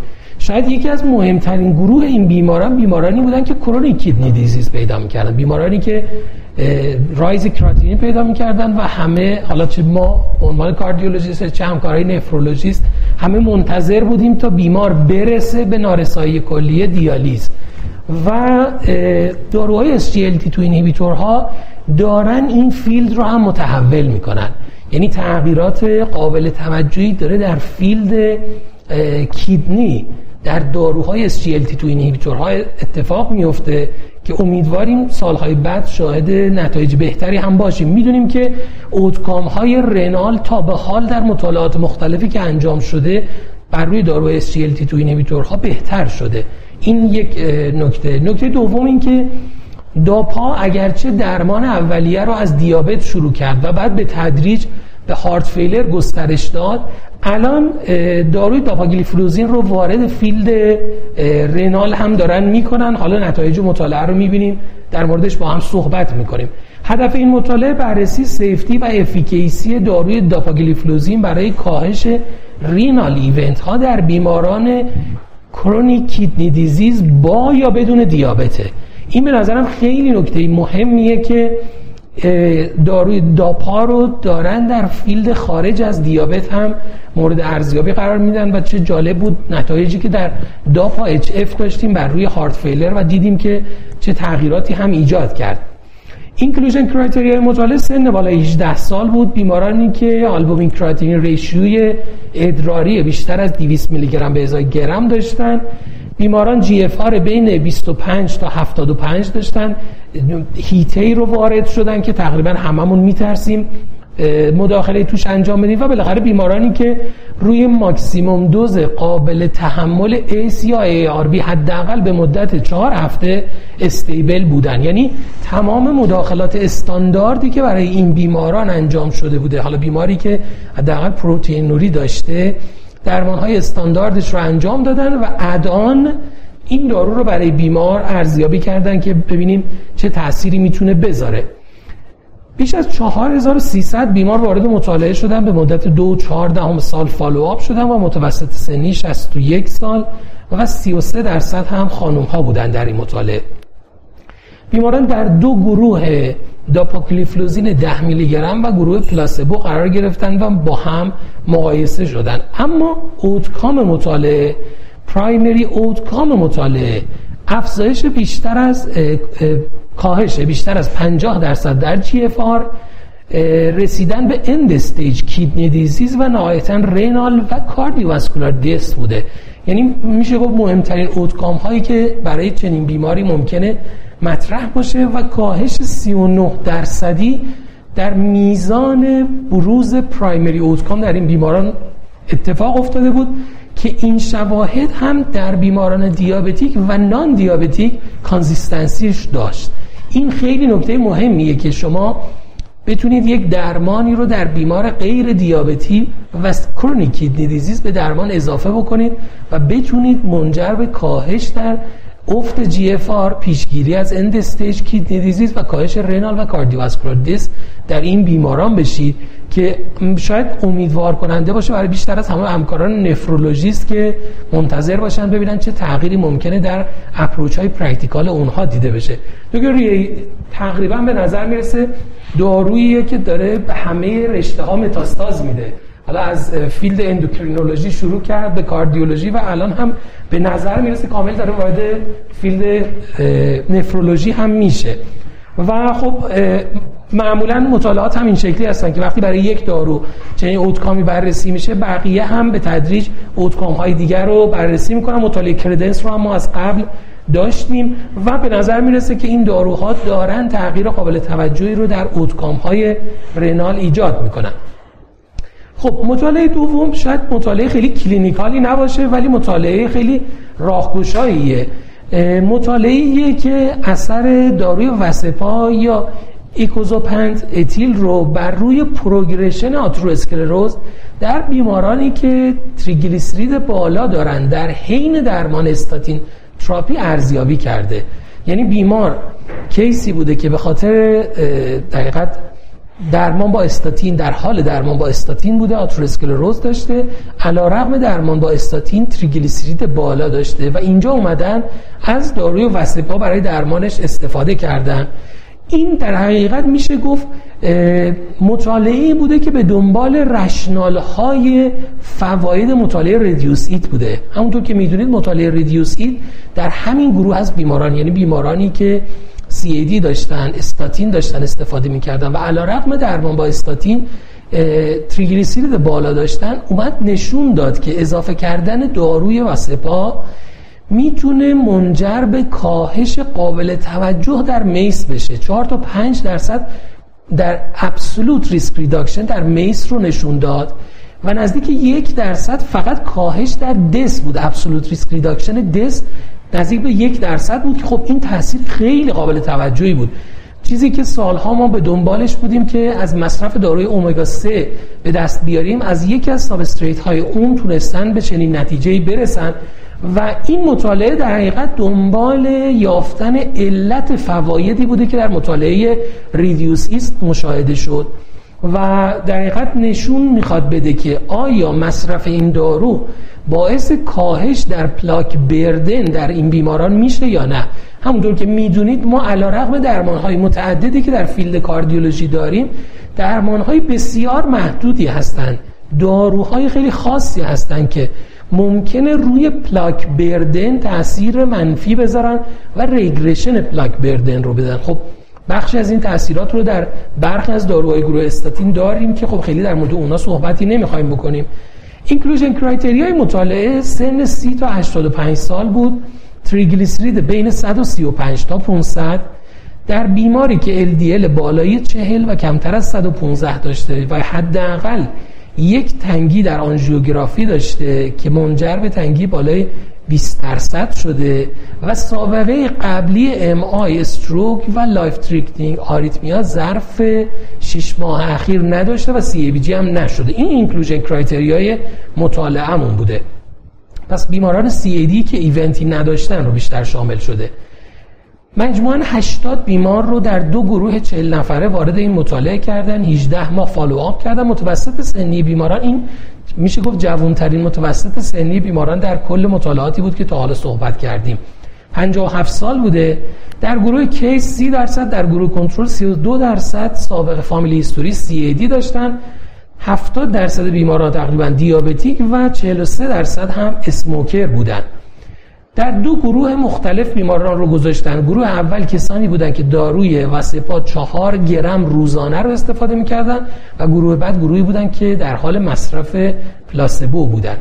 نتایج مطالعه خیلی شاید هیجان انگیز بود برای شخص من به خاطر اینکه چیزی که منجر به regression پلاک بشه شاید حداقل از نظر ذهنی امیدوار کننده باشه. ولی وقتی بدونید که این یک مطالعه clinical بسیار قوی هم پشتش هست خیلی بیشتر امیدوار میشید. مطالعه نشون داد که سه دهم میلیمتر مکعب کاهش در plaque volume در گروه Vascepa اتفاق افتاد در حالی که در گروه کنترل 9 دهم میلیمتر مکعب افزایش در حجم پلاک ها رو داشتیم که این تفاوت هم از نظر آماری معنیدار بود. و این می‌تونه امیدوار بخش امیدوار کننده باشه از این بابت که یک درمان دیگه هم میشه در کنار درمان های دیگه برای بیماران گذاشت که فواید قابل توجهی داشته باشه. گفتم در REDUCE-IT ما نزدیک 5 درصد absolute risk reduction در composite end و نزدیک یک درصد کاهش فقط در دست داشتیم که این شاید یکی از مهمترین مطالعات و بیشترین نتایج رضایت بخش در بین مطالعاتی باشه که ظرف سالهای اخیر ما دیدیم و number need to treat برای REDUCE-IT نزدیک 25 بود. یعنی ما از هر 25 بیماری که درمان می‌کنیم می‌تونیم از یک primary endpoint مد نظر مطالعه در حقیقت نتیجه قابل توجه بگیریم که خیلی امیدوار کننده است و باید ببینیم دارو چه تغییراتی ممکنه در practice در آینده ایجاد کنه اگرچه که در ایران خب در دسترس نیست. خود مقاله رو اگر مایل بودید مطالعه بکنید در European Heart Journal همزمان با کنگره منتشر شده که نتایجش هست. اما یکی از مطالعات دیگه ای که در کنگره مطرح شد من خیلی سریع نتایج این رو بگم و ازش بگذرم بررسی infusion intracoronary bone marrow derived mononuclear cell ها با هدف تاثیر بر روی all-cause mortality در بیماران acute MI بود. سالها بود این تئوری وجود داشت که بالاخره آیا تزریق bone marrow cell ها می‌تونه برای بیماران acute MI کمک کننده باشه و می‌تونه میوسیت هایی رو که در آستانه نکروز هستن عملکردشون رو برگردونه می‌تونه کمک کنه به بهبود عملکرد بیمار یا خیر. و این مطالعه با هدف بررسی این موضوع انجام شد. اگرچه خود مطالعه مطالعه بسیار سختیه. یعنی دوستانی که یه ذره وارد این فیلد شد شده باشن می‌دونن که انجام چنین کاری محدودیت های بسیار زیاد داره و نیاز به امکانات بسیار وسیع داره. در هر مرکزی هم قابل انجام نخواهد بود. inclusion criteria ی مطالعه این بود که بیمار acute MI باشه که یک successful reperfusion براش انجام شده باشه و LVEF بیمار کمتر از 45 درصد بوده باشه. معمولا این, متا... این بیماران رو ظرف دو تا هشت روز بعد از revascularization براشون infusion intracoronary انجام شده بوده. در مجموع 375 بیمار رو وارد مطالعه کردن برای دو سال follow-up کردن که متوسط سنی بیماران 59 سال بود. 16 درصد دیابتی بودن و 86 درصد از این بیماران هم LAD شون culprit vessel شون بود و متوسط EF بیماران مطالعه هم حدود 39 درصد بوده در کل بیماران که خب تعداد بیماران هم تعداد قابل توجهی بود.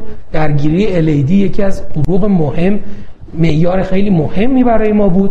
بیماران رو در دو گروه درمان استاندارد و گروهی که infusion intracoronary براشون از bone marrow گذاشته بودن انجام شد و primary outcome مطالعه متاسفانه خیلی امیدوار کننده نبود.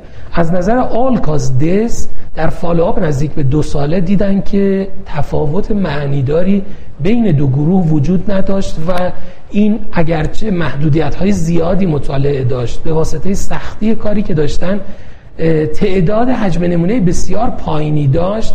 ولی تا اینجا خیلی آینده امیدوار کننده برای این درمان جهت بهبود آلکاز مورتالیتی در این بیماران مشاهده نشد و حالا باید ببینیم در آینده آیا همچنان روی این شاخه کار خواهد شد یا خیر. خب دکتر شما بفرمایید. بله خیلی ممنون. تا حالا فقط یه مطالعه interventional داشتیم که اونم negative trial درسته؟ خیلی خب من با سه مطالعه دیگه خدمتون ادامه میدم. مطالعه هم که خب دکتر فرمودن تو European Heart Journal همزمان publish شده. از این سه مطالعه مطالعه اولی که خدمتون تقدیم خواهم کرد مطالعه مهم POPular CABG trial هست. باز روی بحث این که آیا intensify کردن درمان antiplatelet ها در بیماران CAD تاثیر مثبتی روی outcome اونها داره یا نه. این دفعه در subset بیمارانی که CABG میشن. خب می‌دونیم این هم یکی از مباحث خیلی مهم هست. practice های بسیار متفاوتی هم وجود داره. بیمارانی که coronary artery bypass graft براشون انجام میشه آیا فقط یه آسپرین بگیرن یا حالا بر آسپرین antiplatelet دیگه هم دریافت بکنن یا نه؟ خب guideline ها هم خیلی توشون controversy وجود داره. یکی از چیزهایی که نگرانن همکاران محترم جراح و اصلا antiplatelet به خاطر این intensify میشه بحث patency SVG ها هستن. می‌دونیم که خب در یه follow-up یک ساله حدود 15 درصد ها occlude میشن. در همون سال اول و خب این مطالعه عملا POPular CABG طراحیش این بود که بیاد به آسپرین اضافه بکنه داروی ticagrelor رو و ببینید که آیا روی patency SVG اثر می‌ذاره یا نه. مطالعه randomize بود و double blind بود و primary outcome هم خب SVG occlusion در یک سال بود. secondary outcome هم one year SVG failure بود کلا که حالا یک کامپوزیتی از SVG occlusion SVG revascularization MI در territory که supply می‌شد توسط اون SVG و sudden death بود. خب result اینجوری بود که در 499 بیماری که randomize شدن با یه متوسط سنی حدود 67 و اینجا هم دوباره 87 درصد مطالعه آقایان بودن یعنی فقط 13 درصد مطالعه خانم ها بودن. به جهت indication 31 درصدشون در setting acute coronary syndrome بودن. نکته خیلی خیلی مهم اینه که این این trial همونجور که من اولش هم خدمت شما تصویر رو گذاشتم یه negative trial بود برای اینکه ticagrelor add بشه به آسپرین. اما نکته که خیلی خیلی مهمه این که 95 درصد این بیماران CABG شون on pump انجام شده بود براشون cardiopulmonary bypass انجام شده بود. و خب SVG occlusion در گروه ticagrelor نسبت به گروه placebo significant بهبود پیدا نکرده بود. به جهت secondary outcome یعنی SVG failure هم همینجور و نهایتا نتیجه مطالعه بود که اضافه کردن ticagrelor به آسپرین استاندارد SVG occlusion رو در یک follow-up یک ساله بعد از CABG بهتر نکرده بود. نکته که باز تاکید می‌کنم این که تقریبا همه این بیماران بیمارانی بودن که CABG شون on pump انجام شده بود. خب می‌دونیم الان guideline هم خیلی هاشون در حقیقت اضافه کردن یک antiplatelet دوم به آسپرین رو توصیهشون در بیمارانی هست که off pump براشون CABG انجام میشه. خیلی غیر قابل انتظار هم نبوده. دکتر قنواتی درسته؟ بله. نتیجه مطالعه الان در practice هم همین هست. البته یه نکته خیلی جالبی که وجود داره که یه بخش زیادی از این بیماران اصلا در setting acute coronary syndrome بودن دکتر قنواتی و حتی در اون sub گروه هم حالت حالا sub آنالیز نکردن ولی آدم احساس می‌کرد خب اون بیماران ACS خب نیاز به dual therapy دارن و شاید اون گروه یه خود مطالعه رو می‌برد به سمت اینکه ticagrelor بهتر بشه ولی واقعیتش هیچ اثر additive ی به جهت benefit نداشته. خب مطالعه PARALLAX رو که مطالعه مهمی بود با هم دیگه مرور بکنید در درمان heart failure. خب بدونیم بالاخره HFrEF یا heart failure with reduced EF درمانهاش خب روز به روز داره modality های جدیدی پیدا می‌کنه. حالا اگرچه خودش خیلی توفیقی نداشته اما بالاخره داروهای گروه دیابت خیلی به کمکش اومده و عملا در واقعیتش که دیگه حالا اسمش رو فکر کنم دکتر قنواتی کم کم داروهای دیابت مثل که داروهای heart failure در حقیقت خلاصه یه کمک زیادی شده. اما بالاخره HFpEF یا HFmrEF یعنی heart failure preserved mid-range EF خیلی توفیق زیادی در درمان ها نداشتن. مطالعه PARALLAX این درمان sacubitril valsartan رو در بیماران heart failure preserved EF تلاش کرد که در حقیقت امتحان بکنه که خب مطالعه البته تقریبا مطالعه neutral ی بود. راجع به گلش صحبت کردیم یه مطالعه randomized parallel و double blind بود. نکته که از در arm مقابل اضافه شدن sacubitril valsartan به درمان optimum سه arm وجود داشت. یعنی enalapril یا ACE inhibitor ARB یا placebo با یه follow-up بوده 24 هفته. باز mean patient age دکتر قنواتی ببینیم چقدر زیاد هست. یعنی مریضای heart failure مسن 73 سال mean patient age بوده. اینجا خانم ها 50 درصد در حقیقت بودن که خب البته می‌دونیم که هف خب در خانم ها شیوع زیادی داره. احتمالا خب دیگه case اونجا زیاد بوده که تونستن enroll بکنن. بله. و 39 درصدشون هم مبتلا به دیابت بودن. راجع به inclusion criteria صحبت کردیم. خب نیاز بوده که EF بیمار بالای 40 درصد باشه یعنی در category HFpEF یا HFmrEF باشه بیمار. و exclusion criteria هم acute decompensated نباشه. به جهت non-cardiac comorbidity walk distance بیمار محدود نشده باشه و تشخیص آلترناتیو دیگه که واسه تنگی نفس بشه مثل COPD بیمار نداشته باشه و فشارهای خیلی پایین یا بالا نداشته باشه. اما principal finding رو اگه بخوایم با هم دیگه مرور بکنیم به جهت primary co N-terminal proBNP نسبت به baseline در گروهی که sacubitril valsartan دریافت کرده بودن به صورت significant بهتر بوده. یعنی از نظر مارکرهای آزمایشگاهی اوضاع بهتر بوده. اما 6 minute walking test similar بوده در گروه. یعنی subjective اگه بخوایم نگاه بکنیم از نظر تنگی نفس تفاوتی بین دو گروه نداشته. اما objective و فقط surrogate base اگه بخوایم نگاه کنیم و proBNP رو نگاه بکنیم بهتر بوده. اینه که عملا نتیجه مطالعه neutral بوده. از نظر secondary outcome ها گرچه secondary outcome بودن و خیلی power کافی عملا نداره ولی از نظر کاهش GFR به نفع اضافه شدن sacubitril valsartan بوده نسبت به placebo یا ACE inhibitor یا ARB و از نظر death به دنبال cardiac failure یا heart failure hospitalization هم به نفع ترکیب sacubitril valsartan بوده و نهایتا همونجور که صحبت شد کاهش N-terminal BNP ولی not associated with improvement in 6 minute walk distance و به عنوان secondary outcome هم کاهش دست به جهت heart failure hospitalization و همچنین بهبود از نظر کاهش GFR این که تقریبا مطالعه نتیجه so-so بوده خیلی negative trial تلقی نمیشه اما بالاخره در یک outcome هایی به نفع اضافه شدن این دارو به درمان heart failure preserved و heart failure mid-range بوده و البته به جهت subjective هم مطالعه تاثیر significant ی نداشته. به هر صورت نوید بخش هست. فعلا درمان HFpEF HFmrEF درمان خیلی پیشرفته ای نیست. عمدتا متمرکز روی کاهش risk factor ها و etiology هست تا حالا در ادامه ببینیم که آیا تاثیر روی guideline ها خواهد گذاشت یا نه. اما مطالعه بسیار مهمی که در حقیقت با دو نتیجه که من یه نتیجه الان خدمتتون خواهم گفت و یه نتیجه رو در session بعدی که سه قسمت رو خدمت شما تقدیم خواهم کرد نتایج ترایال بی پی ال تی تی سی بود که خب یه registry بسیار بزرگ در بیماران hypertension هست. سوالی که قرار بود پاسخ بده این بود که آیا کاهش فشار خون باعث prevention heart attack و stroke در فشار خونهای مختلف میشه یا نه؟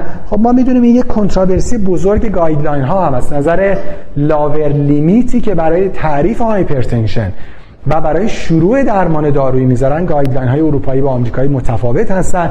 guideline های آمریکایی threshold پایینتر می‌گیرن درمان بسیار سختگیرانه است. سختگیرانه به این معنی که در اعداد پایینتر درمان شروع میشه.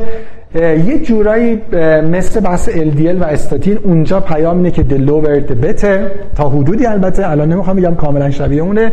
در guideline های اروپایی اینجوری نیست و اصلا اونجا limit می‌ذارن و میگن فشار بیمار از یه حدی پایینتر نمیاریم. خب این trial BPLTTC trial که عملا بزرگترین و most detailed study ه که برای پاسخ این سوال طراحی شده خب می‌بینیم که از 48 trial عملا یه meta-analysis بوده که 300 بیش از 348 هزار بیمار enroll شدن. هم بیمارانی که سابقه cardiovascular disease داشتن هم بیمارانی که نداشتن و ببینید در هفت subgroup یعنی فشارهای زیر 120 حتی 120 تا 129 130 تا 139 همینجور تا 170 بالا. و نکته ای که هست این که در همه این subgroup ها بدون نگاه به اینکه خوب دقت کنیم بیمار cardiovascular disease داشته باشه یا نداشته باشه و بدون نگاه به اینکه در چه subgroup ی باشه هر 5 میلیمتر جیوه کاهش systolic blood pressure major cardiovascular event رو 10 درصد stroke رو 13 درصد ischemic heart disease 7 درصد heart failure 14 درصد و death from cardiovascular disease رو 5 درصد کاهش داده. Neither the presence of cardiovascular disease nor the level of blood pressure at study entry modified the effect of treatment.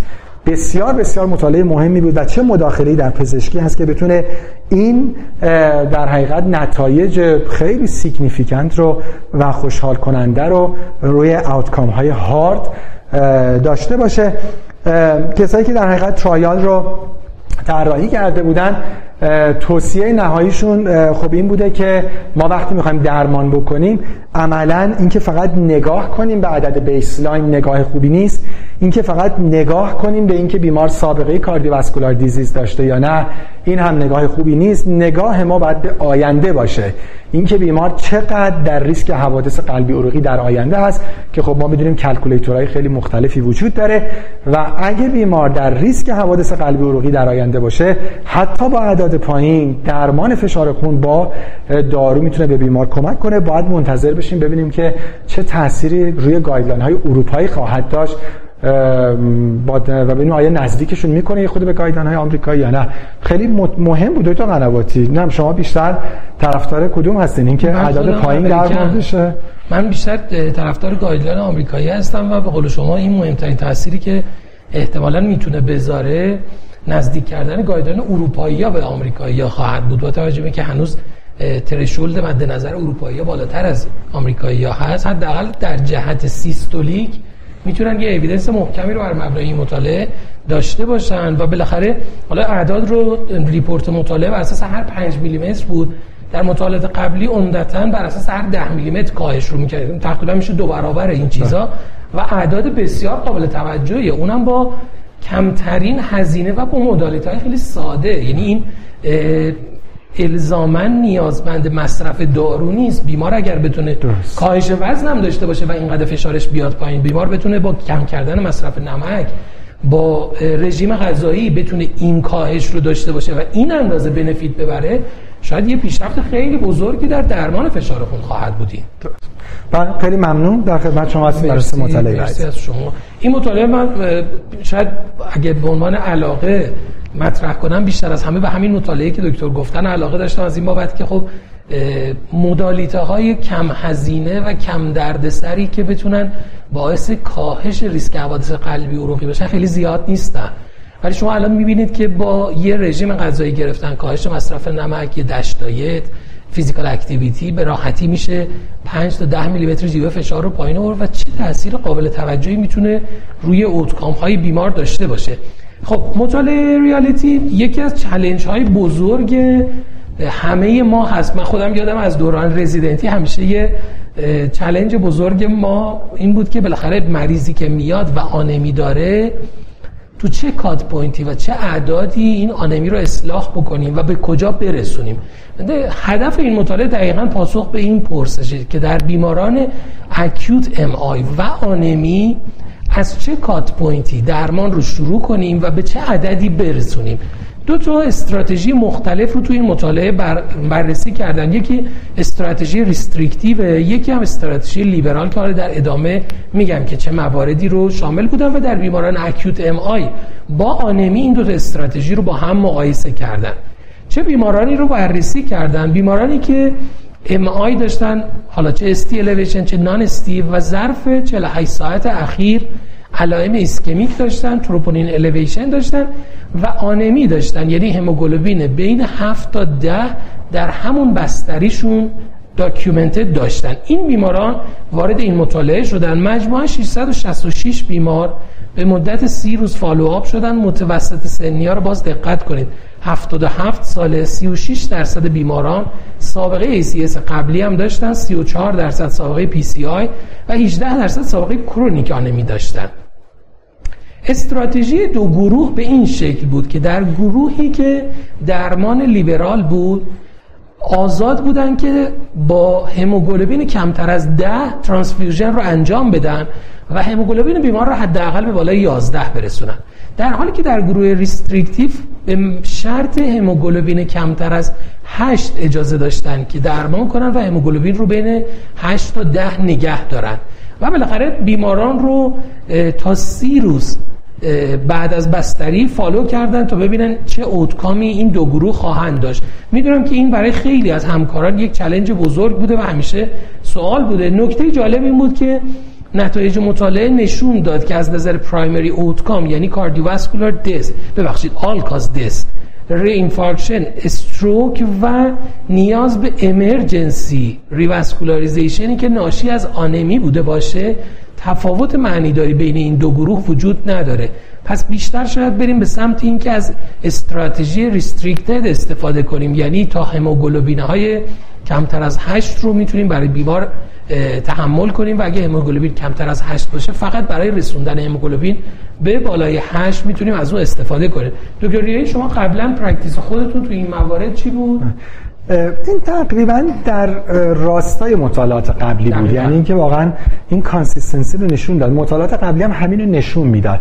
و بله نه منم واقعا practice هم همین هست. یعنی یه خود سختگیرانه تر و اینجوری لیبرال حالا با هر هموگلوبین آدم بگه چون آدم نگران دیگه. میگه مریض ischemic heart disease خب مثلا خب خون بیشتر داشته باشه بخاطر آدم پاتوفیزیولوژی بکنه بهتره. ولی واقعا خب بالاخره می‌دونیم که این هم یه procedure ی که side effect داره از اون ور supply محدوده. پس طبیعتا اون خون محدود رو آدم نگه میداره برای بیماری که بیشتر نیازمنده. بدون اینکه نگران باشه که برای مریضی که حالا هموگلوبین مثلا 9 هم داره اتفاق بدی بیفته دقیقاً. یعنی یه ذره خیال هممون راحت میشه. یه تاکید مجدد میشه بر evidence های گذشته ای که داشتیم و این نگرانی رو کمتر می‌کنه که آنمی اونقدر هم منجر یعنی آنمی در این حد اونقدر منجر به عوارض قابل توجه برای بیماری که MI داشته هم نمیشه. حالا indication های دیگر رو می‌ذاریم کنار چون شاید در indication های دیگه باز حتی در cut های پایین تر از این هم بتونیم خیال راحتی داشته باشیم. ولی در این indication اختصاصی یعنی بیماری که MI داشته هم ما می‌تونیم تا زمانی که هموگلوبین بالای 8 هست هیچ مداخله برای بیمار انجام ندیم و این شاید بیشترین سود رو برای بیمار داشته باشه. اما مطالعه بعدی مطالعه HOME-PE هست. این مطالعه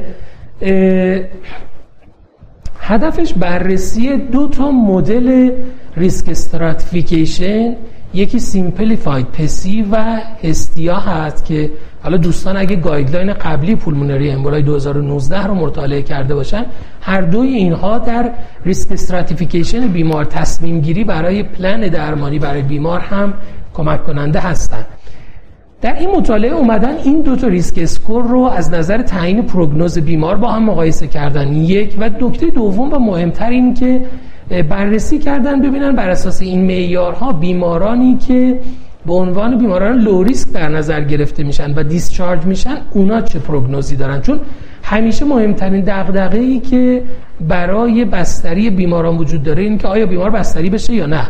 بیماران pulmonary emboli ظرف سالهای اخیر و به خصوص با guideline 2019 European یه مقدار با دست آزاد می‌تونستیم درصدیشون رو ترخیص بکنیم.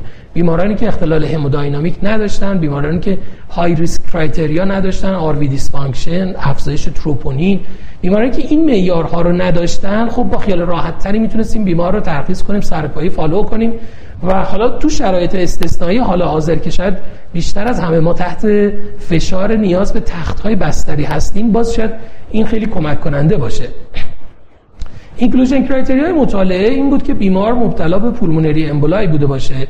در مجموع 1970 بیمار رو به مدت 90 روز follow کردن و متوسط سنی بیماران 64 سال بود. 48 درصد خانم ها بودند که باز تقریبا مساوی بود. بیمارانی که eligible بودن در مطالعه هر دو تا risk score براشون حساب شد. Hestia و simplified PESI براشون استفاده شد. بیماران low risk یعنی بیمارانی که score پایینی داشتن ترخیص شدن و بیمارانی که low risk نبودن یعنی intermediate و high risk بودن در بیمارستان بستری شدن.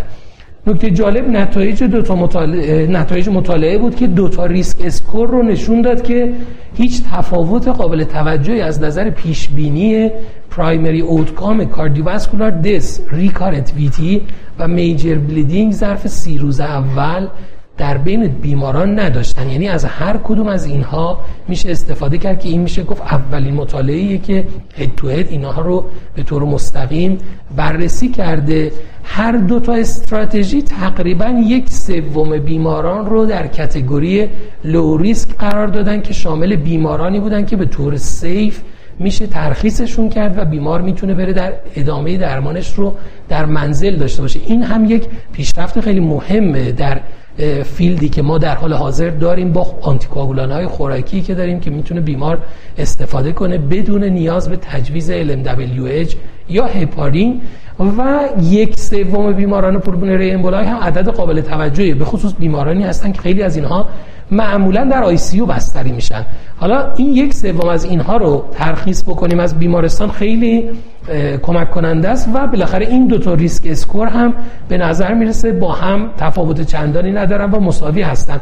حالا اگه دوستان PESI score رو خونده باشن معمولا به معیارها و criteria ش رو می‌دونید. سابقه cancer سن بالای 80 سال COPD فشار systole کمتر از 100 heart rate بالای 110 و saturation کمتر از 90 جز معیارهای PESI ه و Hestia هم hemodynamic instability thrombolyse یا embolectomy active bleeding یا high risk برای bleeding بودن نیاز به supplemental اکسیژن داشتن. سابقه قبلی PE در حین anticoagulation درد شدید که نیازمند درمان های intravenous باشه و بالاخره علل social یا medical دیگه ای که بیمار نیاز به بستری داشته باشه severe renal یا hepatic impairment و pregnancy جز مواردی هستن که تو Hestia score هستن ولی به هر حال هر کدوم از این score ا اگر معیارهاشون منفی باشه خب با خیال راحت می‌تونیم بیمار رو ترخیص بکنیم و این مطالعه هم نشون داد که این دو risk score تفاوت قابل توجهی با هم ندارن و هر دو رو می‌تونیم برای تصمیم گیری در مورد home discharge برای بیماران استفاده بکنیم. اما مطالعه دیگه ای که در کنگره مطرح شد و شاید یکی از مهمترین مطالعات برای بیماران hypertrophy cardiomyopathy بود این مطالعه EXPLORER HCM بود. داروی حالا من خلاصه میگم اسم دارو رو ماوا رو برای درمان symptomatic obstructive HCM استفاده کردن و نتایجش رو بررسی کرده. این دارو یک مهار کننده cardiac myosin هست که مصرف اون رو با placebo در بیماران hypertrophic obstructive cardiomyopathy. این رو تاکید می‌کنم چون بیمار هم باید علامت دار باشه هم باید hypertrophic cardiomyopathy ش obstructive باشه. در این گروه از بیماران از داروی ماوا استفاده کردن. inclusion criteria بیمارانی بودن که سن بالای 18 سال داشتن و LVOT gradient بالای 50 همراه با EF بالای 55 درصد و NYHA class دو یا سه داشته باشن. این گروه از بیماران مورد بررسی قرار گرفتن. چون بحث بیماران symptomatic بوده خب کلاس دو و سه رو شامل می شده و به تبع بیماران end-stage رو که احتمالا بیماران functional class 4 بودن در مطالعه وارد نکردن. در مجموع 251 بیمار رو به مدت سی هفته مورد بررسی قرار دادن با متوسط سنی 59 سال که 46 درصد خانم ها بودن و 5 درصدشون سابقه دیابت داشتن. در یک گروه داروی ماوا 5 میلی گرم و در گروه دیگه placebo رو برای سی هفته تجویز کردن. از نظر primary outcome افزایش بیش از 1.5 میلی لیتر per kg per minute در peak VO2 همراه با حداقل یک class NYHA improvement در وضعیت بیمار یا بدون تغییر در NYHA class افزایش حداقل 3 میلی لیتر per kg per minute در peak VO2 دو تا گروه نشون داده شد که داروی ماوا 37 درصد باعث بهبود در primary end point میشه در مقایسه با 17 درصدی که در placebo داشت و از نظر non-inferiority بهبود قابل توجه رو نسبت به اون گروه نشون داد و نشون داد که این دارو می‌تونه یک داروی مناسب برای درمان این بیماران از نظر بهبود functional class و وضعیت سلامتی بیماران باشه و نتایج مطالعه هم در مجله لنست منتشر کردن همزمان که نتایج رو می‌تونیم اینجا با هم ملاحظه بفرماییم. خب دکتر این مطالعه بله خیلی ممنون. ما چهار مطالعه باقی مونده داریم. سه تاشو من خدمتتون تقدیم خواهم کنم و مطالعه آخر هم دکتر قنواتی به جهت زمانی هم خوب هستیم که بتونیم رأس ساعت دوازده گفتگومون رو تمام کنیم. مطالعه مهم بعد مطالعه مهم POPular TAVI trial بود که خب میشه خیلی کوتاه و خلاصه گفت. بیمارانی که براشون TAVR انجام میشه transcatheter aortic implantation یا replacement خب یکی از challenge ش و controversy اش این هست که چه antiplatelet ی بعدش حالا شورت و long term دریافت بکنن اینجا باز بحث intensify کردن درمان antiplatelet هست. و trial درباره این هست که آیا بیمار فقط آسپرین بگیره یا علاوه بر آسپرین antiplatelet دیگه ای هم بهش add بشه. طبیعتا نکته خیلی مهم این هست که این در گروهی از بیماران هست که indication ی برای long term anticoagulation نداشتن و فقط قرار بوده که antiplatelet دریافت بکنن. خب مطالعه randomized بوده و controlled trial خب arm دیگه‌ش می‌دونیم یا arm آسپرین بوده و arm به اضافه placebo یا آسپرین به اضافه کلوپیدوگرل اینکه بیمار single antiplatelet therapy بشه یا dual antiplatelet therapy بشه primary outcome نکته مهم بحث bleeding بوده که ببینن آیا این ترکیب آیا اثر بدی روی bleeding داره یا نداره؟ چون خب خیلی بعد از این procedure یکی از concerning های مهم بحث bleeding هست. دو تا primary outcome داشته. یکیش all bleeding بوده و یکی هم non-procedure related bleeding بوده.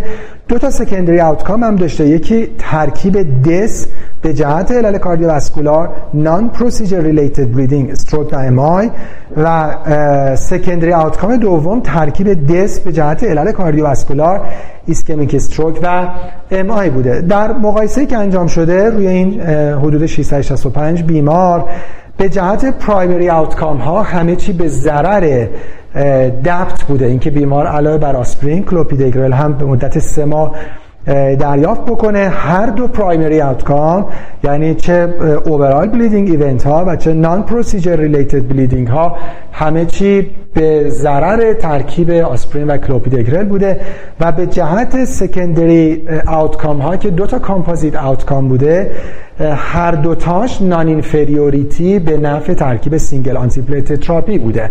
یعنی در حالی که dual antiplatelet therapy کمک بهتری به بیمار به جهت حوادث ischemic MI stroke و ترکیب اینها با bleeding نکرده و آسپرین non-inferior بوده نسبت به DAPT به صورت significant ترکیب آسپرین و کلوپیدوگرل حوادث خونریزی دهنده این بیماران رو چه اونهایی که related به procedure بوده و چه اونهایی که نبوده افزایش داده. مطالعه همزمان در New Journal of Medicine هم به صورت آنلاین publish شد و نتیجه هم همین بود که خدمت شما عرض کردم. یعنی در بیمارانی که البته indication ی برای long term oral anticoagulation نداشتن incidence bleeding و composite bleeding و thromboembolic event ها significantly با آسپرین نسبت به ترکیب آسپرین و کلوپیدوگرل کمتر بوده به نفع اینکه این بیماران خوبه که همون single antiplatelet therapy رو. دریافت بکنم. مطالعه مهم بعد یک نتیجه دیگه مجددا از BPC trial بوده.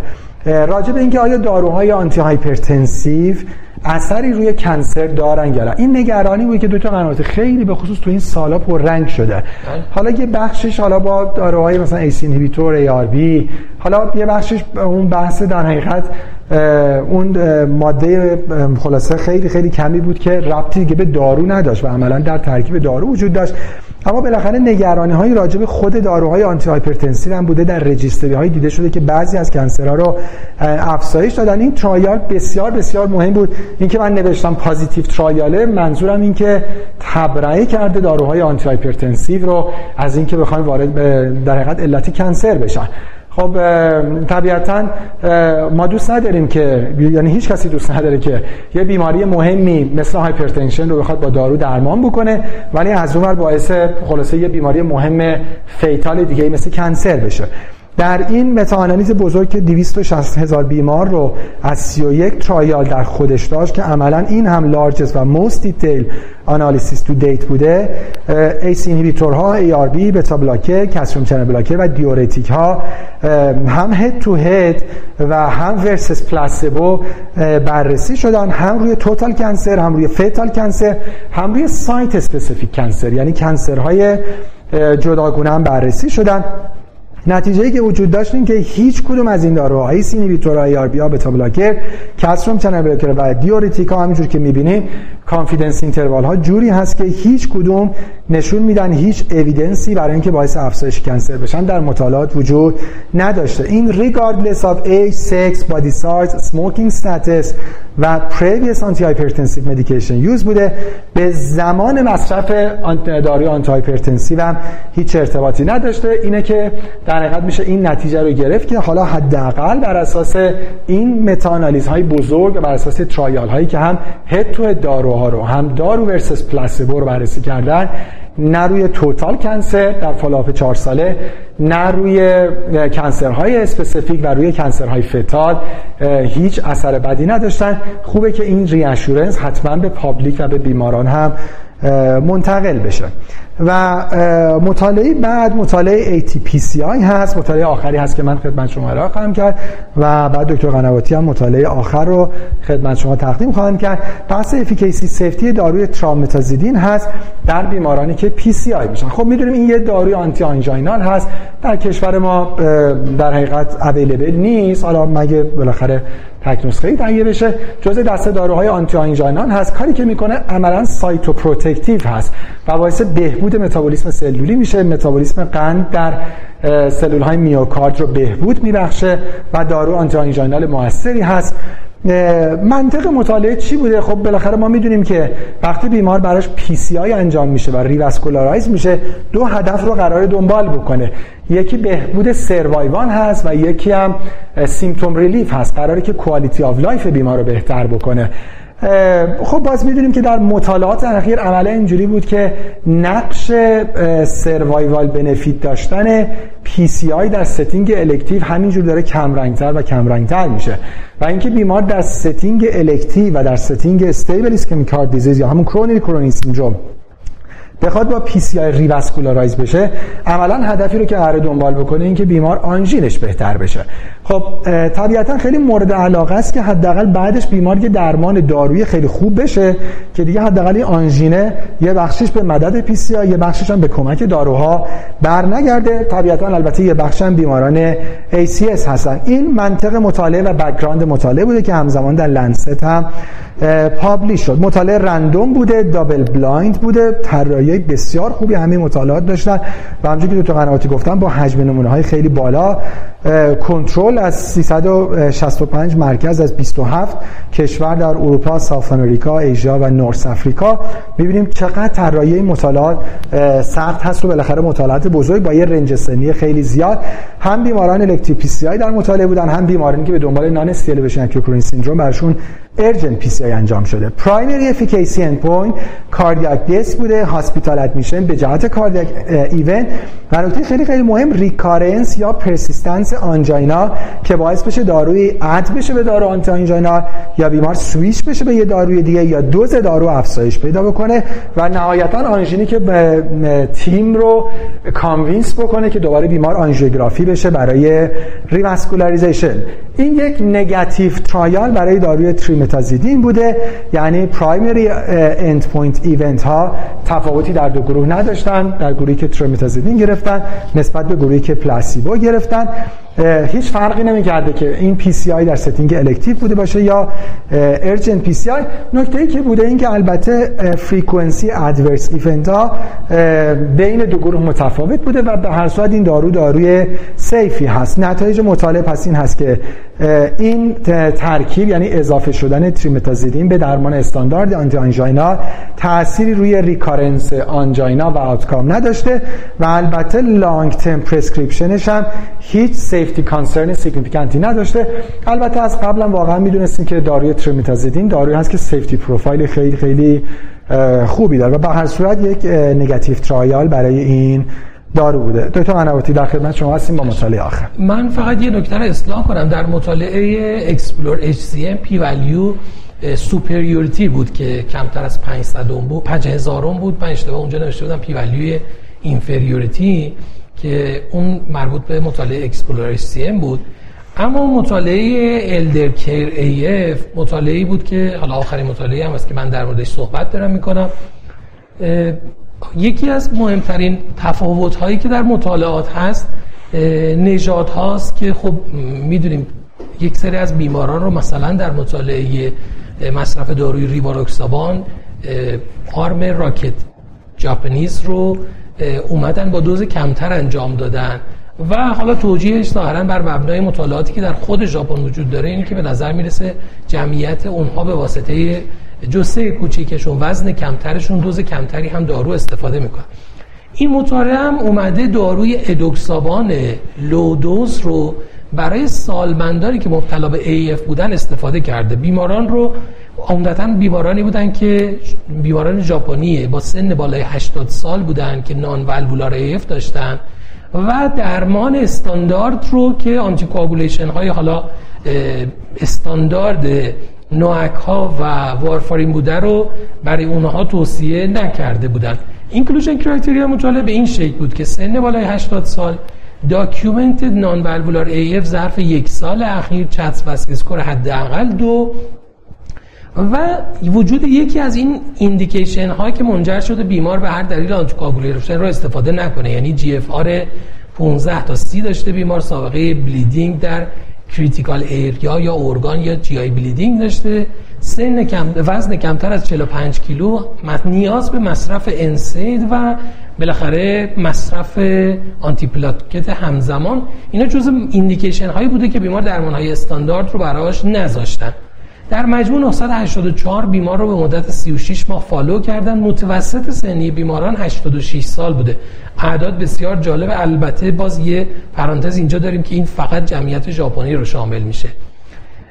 57 درصد خانم بودن. 47 درصدشون paroxysmal AF داشتن. متوسط وزن بیماران 50 کیلو بودن که من فکر نمی‌کنم این وزنا تو ایران ما خیلی کسی رو داشته باشیم. GFR 36 متوسط بیماران در مطالعه بوده. two score 3 و 1 و CHAD که 4 و 9 متوسطشون باشه که می‌بینیم اعداد بسیار high risk هم هستن چه بر اساس CHAD score و HAS-BLED 2 و 3 متوسط بیماران بوده. بیماران در دو گروه در حقیقت تقسیم شدن. گروهی که edoxaban رو با دوز 15 میلی گرم دریافت می‌کنن که دوز low dose رو اطلاق کردن بهش و گروهی که placebo بودن ضمن بیماران بر اساس VASc score شون هم در ریسک گروه های مختلف قرار گرفته بودن که از این بابت هم مساوی باشن. از نظر primary outcome که stroke و systemic emboli بود گروهی که low dose edoxaban رو در دریافت می‌کرد به طور قابل توجهی ریسک پایین تری داشت. یعنی absolute risk reduction 4 و 4 دهم در مقایسه با گروهی که placebo رو دریافت می‌کرد و یک کاهش ریسک نزدیک به 40 و 66 درصدی در گروه و از نظر safety هم خب به تبع گروهی که edoxaban رو مصرف می‌کرد افزایش ریسک bleeding رو داشت که net increase در bleeding یعنی از نظر major bleeding نزدیک یک و نیم درصد افزایش داشت. یعنی ما اون طرف چهار و چهار دهم درصد کاهش net absolute risk reduction رو داشتیم. از این طرف absolute increase این ریسکمون نزدیک یک و نیم درصده که به نظر می‌رسه بالانسش هم بالانس منطقی باشه به نفع مصرف دارو در بیماران ژاپنی بالای 80 سالی که یکی از این indication های عدم مصرف دوزای استاندارد NOAC رو داشته باشن و این فکر می‌کنم یکی از شروع ورود این داروها به سنین خیلی بالاتر و شاید low dose ش باشه که همزمان مقاله اون هم در مجله نیو انگلند به چاپ رسیده. درسته. خیلی متشکرم دوتون همونتی بله همونجور که گفتیم مطالعه خیلی مهمی بود چون very low dose یه بله. DOAC رو در حقیقت برای prevention stroke تست کردن. ژاپنی ها طبیعتا با DOAC خودشون این کارو کردن با جمعیت خودشون. و نکته خیلی مهمی که شما اشاره کردین یعنی اینکه آدم اینا رو بخواد apply بکنه در practice خودش خیلی خیلی مهمه. اگه نمی‌خوایم منتظر guideline هم بشیم حداقل به inclusion exclusion criteria دقت بکنیم. یعنی اینکه اوریج 50 کیلو که خب اصلا خیلی در practice ما جایگاهی نداره ولی به هر صورت احتمالا یه تحقیق پارادایم خیلی جدیدی در درمان anticoagulation بود. دکتر خیلی ممنون برای من که خیلی هم جذاب بود و خیلی قابل استفاده. کنگره خب می‌بینیم که خیلی مهمی بود علیرغم این بالاخره داستان های تلخ کرونا و کووید 19 این کنگره با این همه رکورد شکنی از نظر تعداد شرکت کننده تعداد presenter و guideline ها و trial ها انجام شد. امیدواریم که بالاخره این روزهای تلخ هم هرچه زودتر با خسارت های کمتر تموم بشه. از شما همکاران محترمم به خاطر توجهتون سپاسگزارم. امیدوارم که این گفتگو برای practice تون مفید بوده باشه. روزتون بخیر و خدا نگهدار. ممنون از شما. خداحافظ.